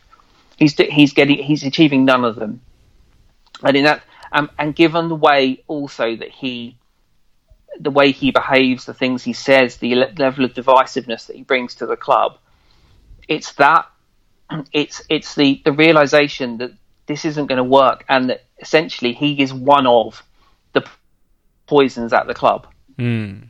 and that, that for, for me, every day, every week he stays, he's just poisoning everything further. And it's not, it's not a case of, well, who comes next? obviously that needs to be thought about, and it would surprise me a lot if the club weren't at least sounding out managers now, as they did with Mourinho when Van Gaal was there. But at the moment, but, and it's a shame as well. With the, we've got two weeks off now with the international break. For me, it feels like he just needs to go tomorrow. Yeah, we need to make the call tomorrow. He needs to go. That in itself will lift everybody. And even if you put in place for a few weeks or whatever, if you I don't know, Nicky Butt or Michael Carrick or whoever, mm. they're going to embrace. They can't be doing a lot worse. Start there. Yeah. And they'll embrace the the the real priorities that there should be of a, of a United manager. So, and it would lift. You know, the the mood of the squad will immediately lift, and that will make a huge difference as well. And it just feels at the moment like we can't get rid of the Glazers. The Glazers are not going anywhere. They, they're they're only in it for the the, the sale value at the end of, of, you know of this ballooning asset. So they're in it, it's a long term commitment. They're not just going to sell. There's nothing we can do to make them sell. Ed Woodward is making them a shed load of money. He's not going to go anywhere. But we ha- they, there have been noises that we might be looking to start to to put in place some sort of footballing structure. Right. Again, we can't impact we can't impact that. We can't do anything about that. We can say Ed Woodward's an idiot, and I think in football matters that would be quite a reasonable opinion. But all we can do is just trust and hope that the club will put those things in place. But but if it doesn't, no, it's not going to get any worse. We're at the pit of where we can get in that situation. It mm. can't get any worse. That can only get better. And then you've got Mourinho, and Mourinho is poisoning everything. You know, he's poisoning everything on on the pitch and off the pitch, and he can do real damage if he stays. Um, and you know, for me, that's why I focus on that thing because everybody knows the Glazers are terrible. Everybody knows Woodward's an idiot. But but, but those things aren't going to make aren't going to damage the club any more than they already have. Right. But Mourinho can. Mourinho can, and Mourinho will. And that's why I'm at the point now where I'm incredibly frustrated and angry because I feel he's betrayed everything that United, everything that United uh, are for. And I agreed with Paul Scholes said on uh, on Wednesday night. Rio Ferdinand said the same as well. That the way he talks, the things he says, it's not becoming of United manager. Fergie's great thing was he might shout at the players behind doors, but he supported them in public and they respected him for that. Mourinho isn't doing that. He's he's he's poisoning the player well. He's playing with the fans. You know, he's the arch manipulator of fans, mm-hmm. and he's mm-hmm. doing that now. He, you know, everything he does, everything he says is for a reason you know, why did he suddenly start going over and giving his coat out to the fans or clapping the fans and going and saying hello to them in the games? And you know, it it it, it was made me sad that they couldn't see. A lot of people couldn't see that for what it was. It was just it was just he was manipulating. He was trying to set us up against the club and against some of the players at the club to bolster himself because ultimately Mourinho doesn't care about United any more than he cared about Chelsea when he burned the place to the ground. Mm. This this is a this is a guy who who basically abused Eva Carneiro called her called her a daughter of a whore, but for doing her job. Then Man, that that was that was to me Mourinho's lowest moment. It was, but but then rather than all he, all he had to do was just say sorry afterwards. But rather than doing that, he wouldn't, and he essentially drummed her out of the club to the point where she got an enormous payoff. But not only that, after he left the club, he still didn't say sorry, and he left Chelsea having to go to court for a legal action where he went to court and he still didn't apologise. And ultimately, Chelsea had to settle that case for we never know. It's, it'll be secret, but it will be millions and it will be millions of pounds. Hmm. All because Mourinho couldn't say sorry be, when he'd done something horrendous, and it didn't matter who he took down with that. It didn't matter if he took the team down, if he took Chelsea down. He didn't care hmm. because because he doesn't care about anything apart from himself. And the very same applies to United. He might be playing fans off and saying that he's, you know, he's uh, he's he's just trying to do the best for the club, but he's not. He's trying to do the best for Jose Mourinho. We've all got self-interest, but he's just about the most self-interested man on the planet, planet football, and that's really why I've got to the point where I'm very angry and vociferous about it because I think he, I think he's hurting United in, in a way that those other things aren't doing the immediate damage that he is. Right. Um, Yeah, because and also for, just go ahead. Sorry. So I was, I was just going to say the only other thing is that I was, and, and I've been starting to kind of fall out of love with the routine of what of, of watching the football and and everything else because because it's just been rotten. Not just results, just watching United has been really really hard. Mm. Um, and I think those two things you get to the point where you're just very angry because this thing that you love, this thing that you've you've seen be such a wonderful thing, it's just basically been um, is, is kind of being sucked further and further down the down the rabbit hole. Um, uh, yeah, Yeah, I, there is definitely something to say about that because when Sir Alex left, it was very clear that there was a security blanket that was immediately taken away. However, because of the expectations of of Manchester United under Sir Alex and the the environment that he instilled and the way that you hear how he treated people didn't matter who it was. And then he leaves and David Gill leaves and David Moyes and Ed Woodward come through. And there's just this void.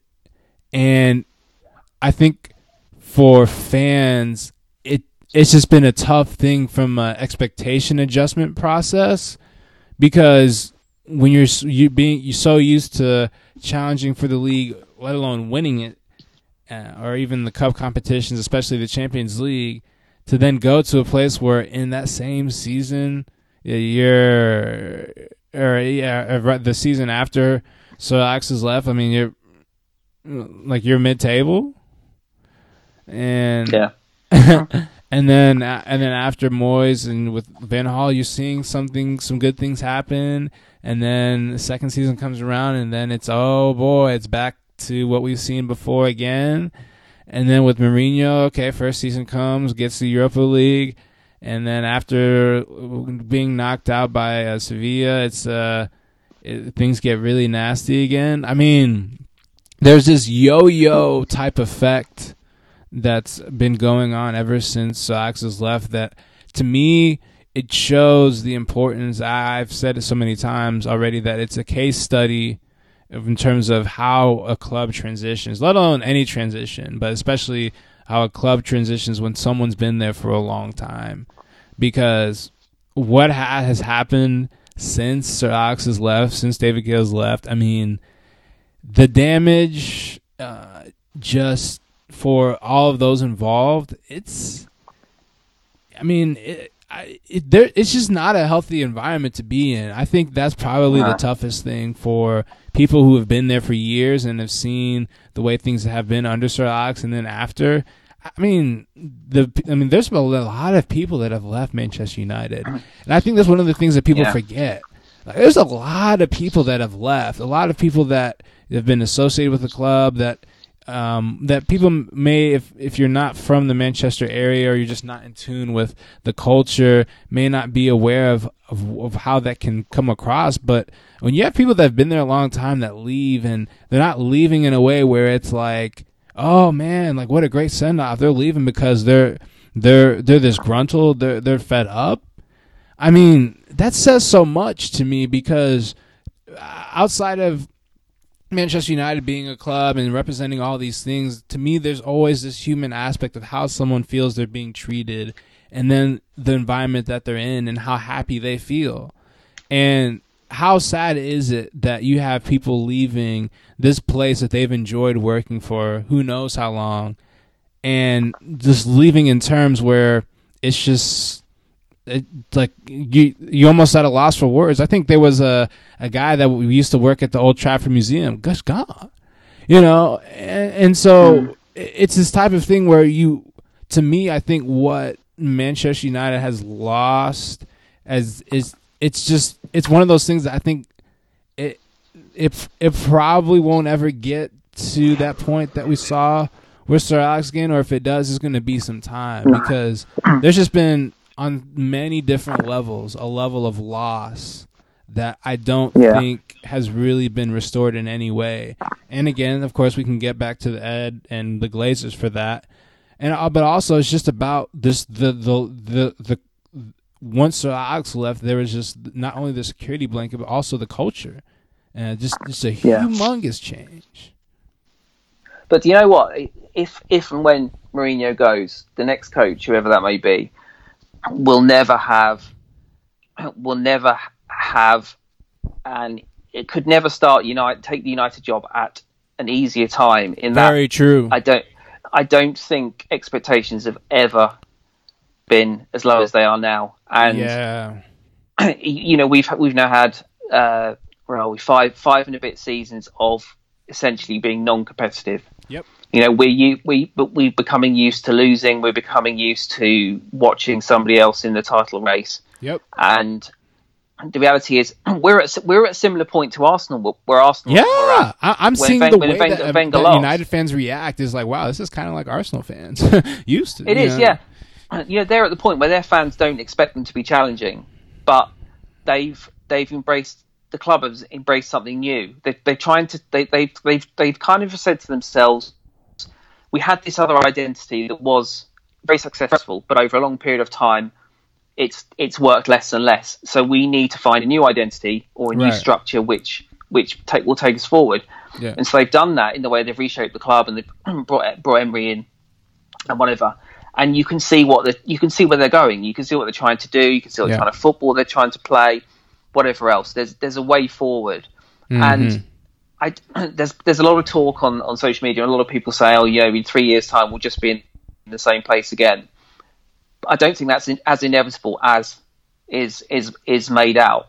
For one, I think it's perfectly possible, and I think ultimately it will happen that United will come round to the idea of um, a, a football structure beneath Ed Woodward.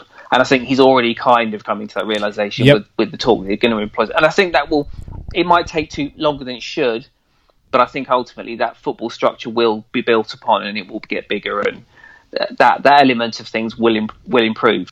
But for, for the next manager, what United need to do going forward is they need to just find a coach who is is true to the ideals that, that we really want. It's true true to the ideals of of, of offering us football that we want to see that that provides us excitement, even if we don't win every week, because we're used to not winning every week. You know, we'd like to be better. We think we should be better, but we are used to being not successful.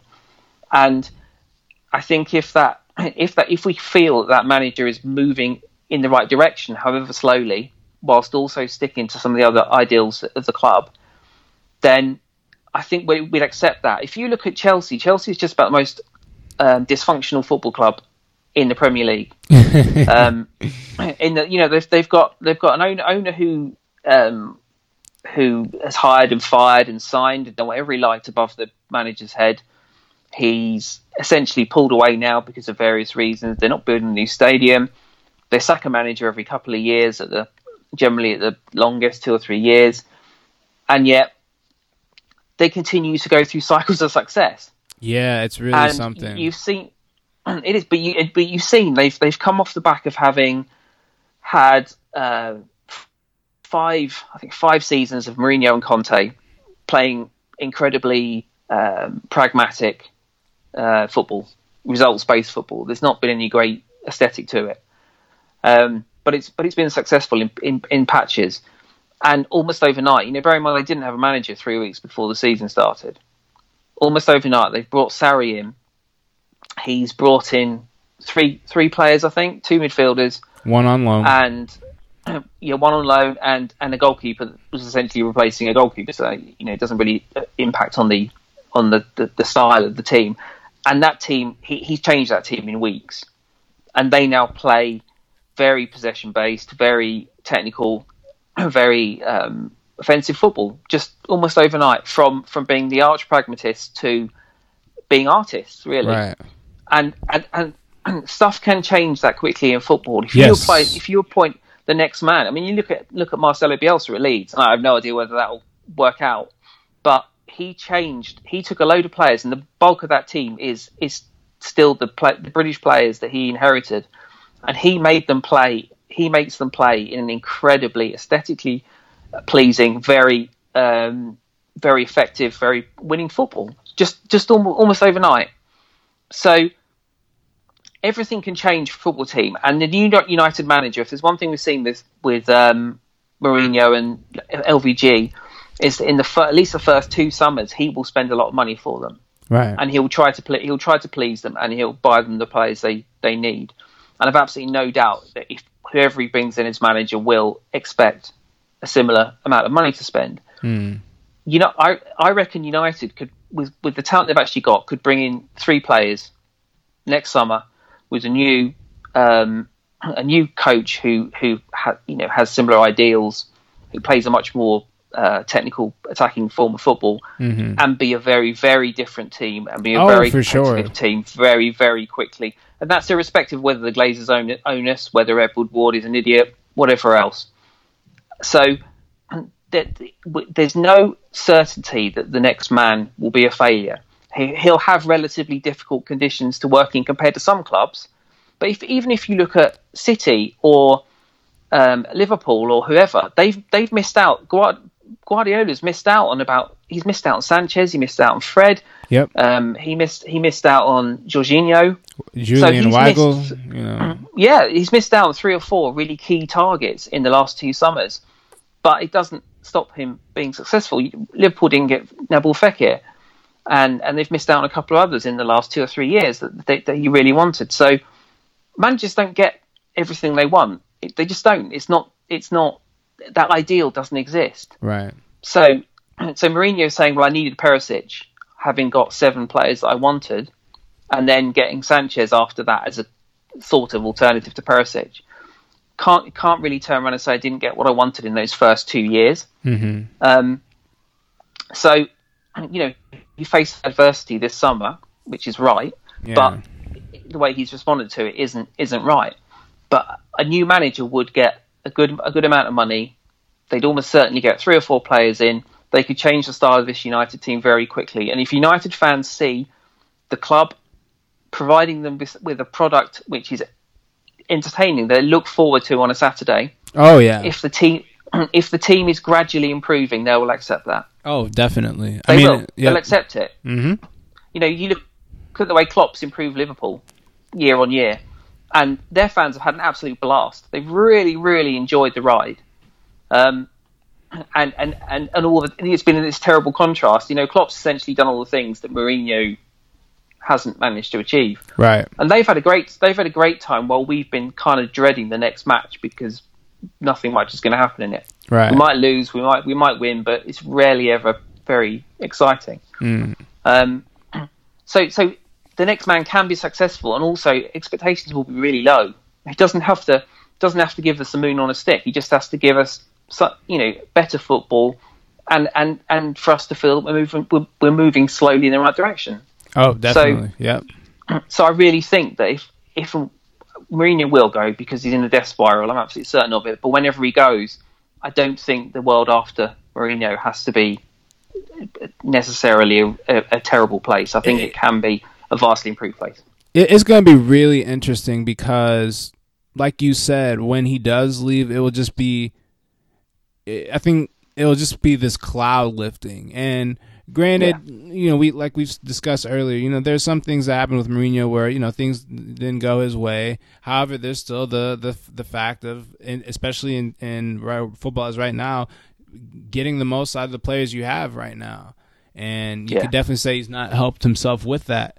So I think with whoever new comes, and I think what what all, another thing fans forget is for a lot of for, as as long as these players have been playing, even before they sign pro contracts, you you're in environments where you are continually trying to learn what someone else wants you to do. So there's this thing that people say like, oh, they want to play for the manager. whatnot. I mean, the the way that these players understand is like, look, look, if we don't going against the going against what the manager wants to do is not a smart way to keep yourself in the team. So on some level, they, they, this is what they're used to. That they don't they don't know how long a manager or a coach is going to stay. So they've just got to basically make the best of the situation they can uh, and hope for the best. I mean, the people talk about the players doing this or that. Like they, they really don't have that much wiggle room. I mean, what, what leeway do they got? Not that much from what I see. So it's just the type of thing where that's where it really someone said on Twitter so well, the manager, whoever is above the players, sets and the coaching staff sets the tone. And it's a type of thing where, yes, maybe you could argue that in, in previous times that the more the players are self-driven and whatnot. Different time. We're in a time where these players are looking to the the manager, the coach, to help basically uh, get take them to another level. And it's the type of thing, as you said, wh- whoever comes next, they're they're in a favorable position because the expectations haven't been lower in quite some time. I mean, I think that the last time expectations were this low is dating all the way back to Sexton. Um, mm. so I mean, it's a type of thing where it, what what what a more couldn't be a more perfect time to come to United. Uh, and people are gonna just and it's a type of thing where I mean once Mourinho goes, you you know the players are gonna be very uh, motivated to show, hey, look, it, it wasn't us. you know, yeah. that, to me, that's one of the main things that, that why we see that surge. It doesn't always happen, but that's usually the surge that happens is pl- players are playing them for the careers and then also their image. So th- they don't want to look like they're yeah. the ones that uh, were contributing to the mess. So if, plus, you, if you go through if you go through that squad individually and look at the look at the players who've been out, it's in the interest of hardly any of them to not to not try. Right. You know why? Why would they not try? Why? you know, why would Anthony Martial wants to play for France, and you know, why why would he not try, or you know, why would Lukaku not be trying, or again, Pogba. If you know, if if Pogba, these reports are true, Pogba wants to move to Barcelona, he's not going to get a move to Barcelona in a huge fee by playing shit. Right. None of these guys, sure, wants a new contract. All these defenders are trying to cement their place at United. None of these guys, it's in nobody's interest to play badly on purpose just right. to get Mourinho you know. So, and I think I think that, uh, uh, as you say, when a new manager comes in, I think a, a, cloud lifts, and as long as they've got new ideas and they're they're willing to play to the strengths of the players they've got, then then I think those players will respond incredibly well to that, and I think there'll just be an immediate bounce in their in, in their performances and in their in their demeanors and in in their fear levels. Because you know, all we're seeing and all we're seeing now is a product of players just being very, very uh, being tactically restrained, but also being incredibly low on confidence and, and frightened of yep. being dropped again and, and on whatever else. So uh, I just think by ultimately, if you take away that that dreadful atmosphere and you take away the conservatism on the pitch, an awful lot can change very, very quickly. Right. Um, so, certainly after another summer of, of any new manager getting three or four players of his own players in. Yeah, and, and, and that's the thing is that there, uh, and I know Rich, you got to go soon, so I definitely want to respect your time. And the cool. And the and the other thing too is understanding that anytime a new manager comes in, it's important that he sees those players as his players. Because once you get the mindset of like, well, yeah, I know they're inherited, but they're not really my players. And until I get three or four uh, players, like they're not my players, I mean, it sets the tone that y- you don't really care for them. It's like you just ah, whatever. Yeah. It's not a big deal. And I think one of the things that you said about the the new energy that comes with a or the cloud that lifts is that for what needs to happen for Manchester United, not only in the long term but also the short term, especially for the players, is a sense of clarity because yeah. if there's one thing that has been missing for some time, it's clarity. I mean, mm-hmm. when you're talking about what you say, like 50 or 55 different lineups, uh, I mean, how how is that saying to anybody in the team or in the club, outside the club, where's the clarity? Right? And when yeah. we talk yeah. about player uh, uh, coaches like Maurizio Sarri, Diego Simeone, uh, Pep Guardiola, uh, Mauricio, uh, Pochettino, all these different type of, of coaches. there's a sense of clarity in, in what's going on, and it's demonstrated when you see them play on the, on the pitch.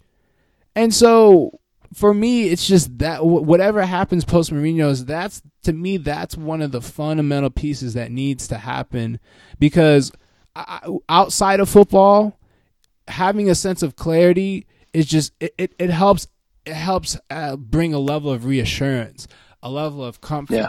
a level of peace. People are like, okay, like they may not agree, they may not be happy with it, but at least it's clear. You know, it's it's not this like, Yeah. oh man, I lost my glasses in the mud and I'm, I'm through. Like, you know, like, Yeah, yeah. so to me, I think that that's really where things need to go, the direction that the club needs to go, and uh, definitely in the short term because just more of this uncertainty. I mean, I'm telling you, it, like I know Ed Woodward and the club, they don't want to lose players like Martial, Pogba, but if this continues as it is, um, I mean, even Shaw and other players, they ain't gonna be around for very long because uh, the players recognize ain't a long career. So something's got to give eventually if if if if if, uh, if, the, things at the club aren't going to work out. You're right. I mean, they're they're obviously all fabulously wealthy guys, and they're they're benefiting hugely, you know, big contracts and whatever. But you know, most whichever top club they're at, they're going to be incredibly wealthy. But at the moment, being at United isn't working well for most of our most talented players. You know, there, there's a core of players which Mourinho might, you know, which which often sort of get get called the, the, the passion FC or whatever. You know what I mean?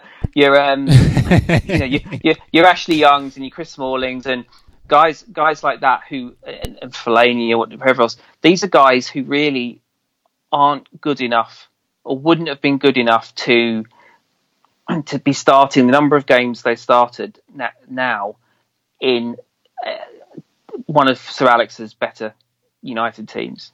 And so they've all got a realization that they are playing at a club which is probably, in historical terms, beyond their um, right, definitely beyond, their abilities. So why, you know, for for them, they, everything they do, they need to stay at that club because re- you Yep. know, if they leave, there's no way they're moving to another club that's as big as United. Nope, Not at all. Only way here So- down. So, so for them, they, their attitude has to be, we've got to do everything in, in our power to stay at this club because this is as good as it's going to get for us. Whereas you've got the more talented guys, you've got you've got uh, the Martial, Alex- Alexis Sanchez, or Paul Pogba, or whoever else. All of these, uh, just just generally the the more talented players that we've got in the squad, and these guys know that if they leave, there will be another very good club or top club that will pay them a lot of money and that they can play at a similar level somewhere else or, or close to the similar level, level somewhere else. And at the moment, you know, United is a bit of a poison chalice for our best players. You know, we've got a guy like in David De Gea who, you know, you know, it, we we all consider to be the best goalkeeper in the world, who has uh, what you know his one his big move to Real Madrid fell through, but he he is essentially the best goalkeeper in the world who is losing years of his career playing for a team which is of little consequence to you know the top the top trophies in in Right. Europe the top, Yep. top competitions in, in Europe. Now he's clearly a guy who is very settled at the club and you know he's very appreciative of the environment he's in and the, the disdain fans hold him and whatever else. But you can understand. I mean, no, none of us could none of us could turn around if David De Gea said in in May, you know, I've I've I've been here all this time. I've loved being here, but I need to go somewhere else now Right. because because I can't win. what I want to, I want to win here. I can't be the player that I want to be here. And the same the same will apply to some of these other guys. I mean, it's quite difficult watching um, someone like Memphis absolutely storming it up at, at, Oh, at Lyon, yeah. And it's it's it's one of the sad things for me is that we've in the years since Fergie left of the sort of younger technical players, talented players we've bought, none of them have really got anywhere near achieve, uh, demonstrating the extent of their potential. And I saw I saw Memphis play in the I saw he played in the home leg against um, FC Midtjylland, which United ultimately won five one right. and I appreciate that there was a relatively low low standard of opposition, but his performance in that game was one of the greatest individual performances I've seen at United Hmm. in the flesh. and you know he he and it wasn't just that he was playing against poor players. You know the level of the level of skill that he was demonstrating. He was doing things that other players couldn't do Right. and it was so frustrating to me that before that and after that, he never he was never able to replicate that in what was a quite it was a very pragmatic system under LVG. Yeah. And then Mourinho came in, and Mourinho's no great lover of your technical maverick footballer, and he, you know, he he, he got rid of him, and and now we see him blossoming elsewhere. And I, there, there are players at United that I just know if they, you know, guys, guy like Martial, or if Pogba leaves, or if Sanchez goes somewhere else, you know that that they're, they're being inhibited by their environment at the moment. Yeah. And if they go to the right environment where they're given the, the, the license to play and they're in a more um, attacking offensive system, you know they're going to get you're going to get so much more out of them. And I just, I just one of the other things it feels like the, the, the clock is running on keeping these guys at the club and also Yes. attracting other, attracting other guys, other players, young players with talent to United. I mean, apart from the money perspective, if you're a, a young, talented attacker, centre forward, winger, creative midfielder, whatever, why, in the name of God, if you've got options, would you come and play for Mourinho's United? Why? I mean, like you, you, you know, the one is going to have no patience with you, and the two, you're very, very unlikely to develop as a player hmm. while you're here. And even a guy like Fred's come and he's he's immediately out in the cold. I mean, you know, if you you're looking to you're looking at clubs and you've got a range of clubs you can join, why on earth? Do you know what my latest thing is? And I'll shut up now because I've been talking for two hours. But I look at Jade, Jade, Jadon Jadon Sancho's gone to Dortmund, and it's, yeah, it's so nice to see these young English kids taking a chance and getting out of an environment which it's often difficult for them to to break into the and actually play regular football and go to other countries and, and really do it there. And Jadon Sancho has been an absolute revelation at Yeah. uh, Dortmund. And the the great thing about him, he just he's, he's incredibly talented, but he plays with a freedom and and he he makes football look fun. He makes football look Yeah. something you can marvel at and you can really really enjoy. And there's this young kid, and you know what? In ten years ago, Fergie would have been moving heaven and earth to sign Jadon Sancho hmm. for United. You know, this this English kid who's playing abroad at Dortmund, obscenely talented, massive potential. He would have been the guy that we'd have thrown a lot of money at. Yeah. One of the guys we'd have thrown a lot of money at, and he'd have done everything he could to get Sancho to the club. As it is, there's no chance, absolutely no chance that happening. If we got to January or we got to the summer, I know, I know he just signed a new contract. I'm just using him as an example, but there's, there's no way Mourinho would want to sign Sancho and then Right. gets bring Sancho over and actually give him the time and the patience to and the, the, the scope to to improve himself and to show us what he can. And that's what makes me really, really sad about where United are at the moment. We're not we're not the club that we were under Fergie. We're very different to that. Right. And, and, and just those those ideals, those ideals are just kind of being chipped away at from both from above and, and, and at the managerial level. And I, I, you know, I, I really just want to see United go back to playing proactive football and giving young players a chance again.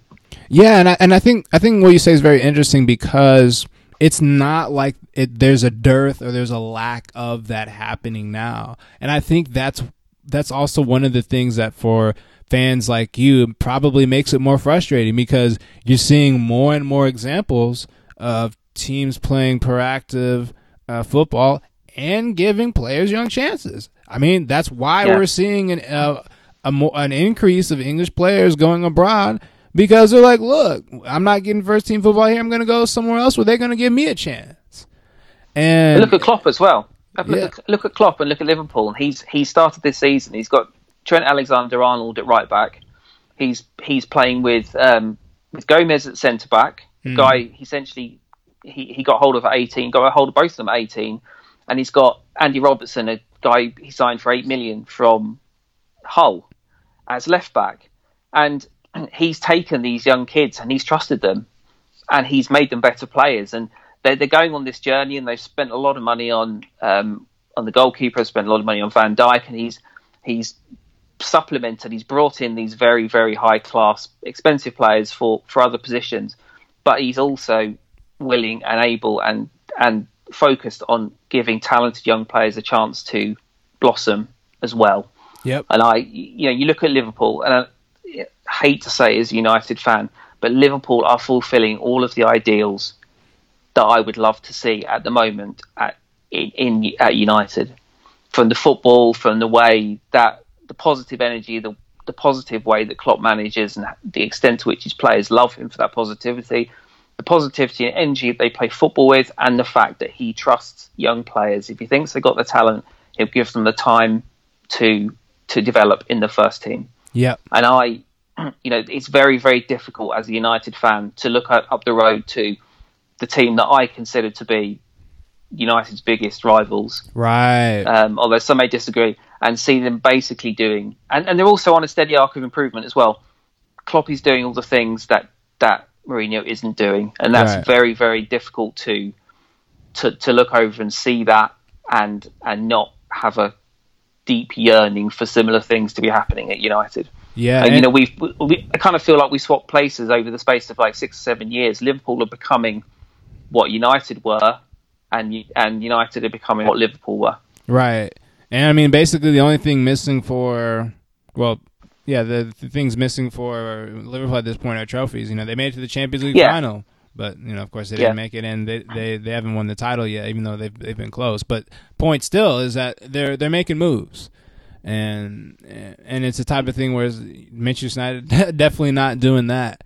And I think it's interesting for me because this is a time where I mean, what really are the excuses for not, ha- like you said, investing in youth and having a more proactive way of playing that where you can give, you trust players to express themselves and also play where they can still defend. I, I think there is, I have seen like there, I haven't seen too many teams that have played uh, impre- uh, defensively impressive, but I mean, you can still have a solid defense, and we've seen that as you mentioned with uh, Virgil Van Dijk, uh, just adding someone that adds some more some more leadership, some stability there, and I think just one of the things that I, I think, uh, I guess to to sort of wrap up or getting closer to wrapping up is when I think of Manchester United, one of the reasons that I think Manchester United will always have a special place in my heart is seeing the history of the club and especially under Sir Matt and under Sir Alex, uh, a respect and an appreciation of the working class environment and that that that spirit um, that comes from Manchester, and I think when I when I think of clubs like Atleti with Diego Simeone, and you see where these clubs that do special things, especially with um with Atleti winning the league the way that winning the league the way they did, and that sense of synergy that's been built there, and it's happening with Leeds United and, and Marcelo Bielsa. It it really shows the importance of capturing the spirit of the people that are there and bring and having a football team that reflects that. Because really what that is is that's bringing us back to the basics of why people got into the sport in the first place as you mentioned when it came out of the working class it came out of the fact that when people show are showing up it's this not this sense of oh these are guys getting paid lots of money not saying it's bad that they're getting paid lots of money but the point being is that there's a connection there that goes beyond a lot of the a lot of the uh, a lot of the, the supplementary stuff that comes with the with the sport now because it's more of a business and i think One of the really- things. Sorry, Okay. go on. uh, and I was just gonna say, I think it's just, I feel like that element is something that is really missing right now at Manchester United. That I think the fans Yeah. would really appreciate. That's where I was trying to go. Yeah, well, I was just going to say that that's that's that's another of the things that Klopp's really done at Liverpool, isn't it? Um, you you, it's not just that he's created a, a an energetic football team that's that's you know captured people's imaginations. I think it's that he's he's he's tapped into the fan base as well.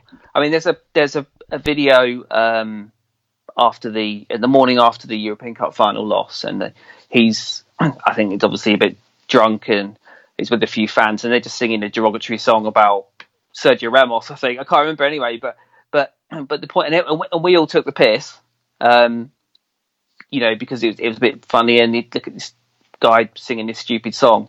But the point is that he ha- he's not he's he's made it, made it his purpose to connect with the fans. Yes.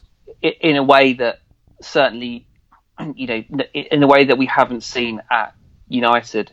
And even I don't even think I don't think Guardiola's done that at City either. No, he's not. I, I think I, I think Klopp, I think Klopp has captured the, the, the spirit of, and you're talking you get again you're talking about two very working class cities built you yes. know on on the industrial revolution and um and you know there's still two two very uh, very working class cities. There's there's a lot of relative poverty in the cities, and so the football clubs are still um, kind of a, a, beacon of light and emotional.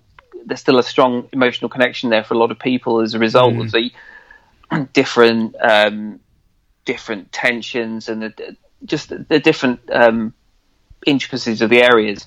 And Klopp's recognised that he's come into a club where there's a certain connection with the with the people of the city or the fans or whatever else. And so he's not only he's not only created football which is inspiring, he's he's connected very strongly with the fan base, and that is part of the journey they're going on, and why they're really enjoying it so much because they feel like they can relate. And he's also got he's got a, a, a, a Liverpudlian kid playing at right back. Mm. He's got another he's got another kid who they they bought, but he's he was in the academy and brought through. And so there's not only there's not only just this this team that's on the pitch with all these foreign guys that have been bought, but they've got some connection to to the city and and the, and the academy at the club and the, the city itself. And Klopp's really really tapped into that that local um, that local spirit and you know just the, the, the Liverpool fan base.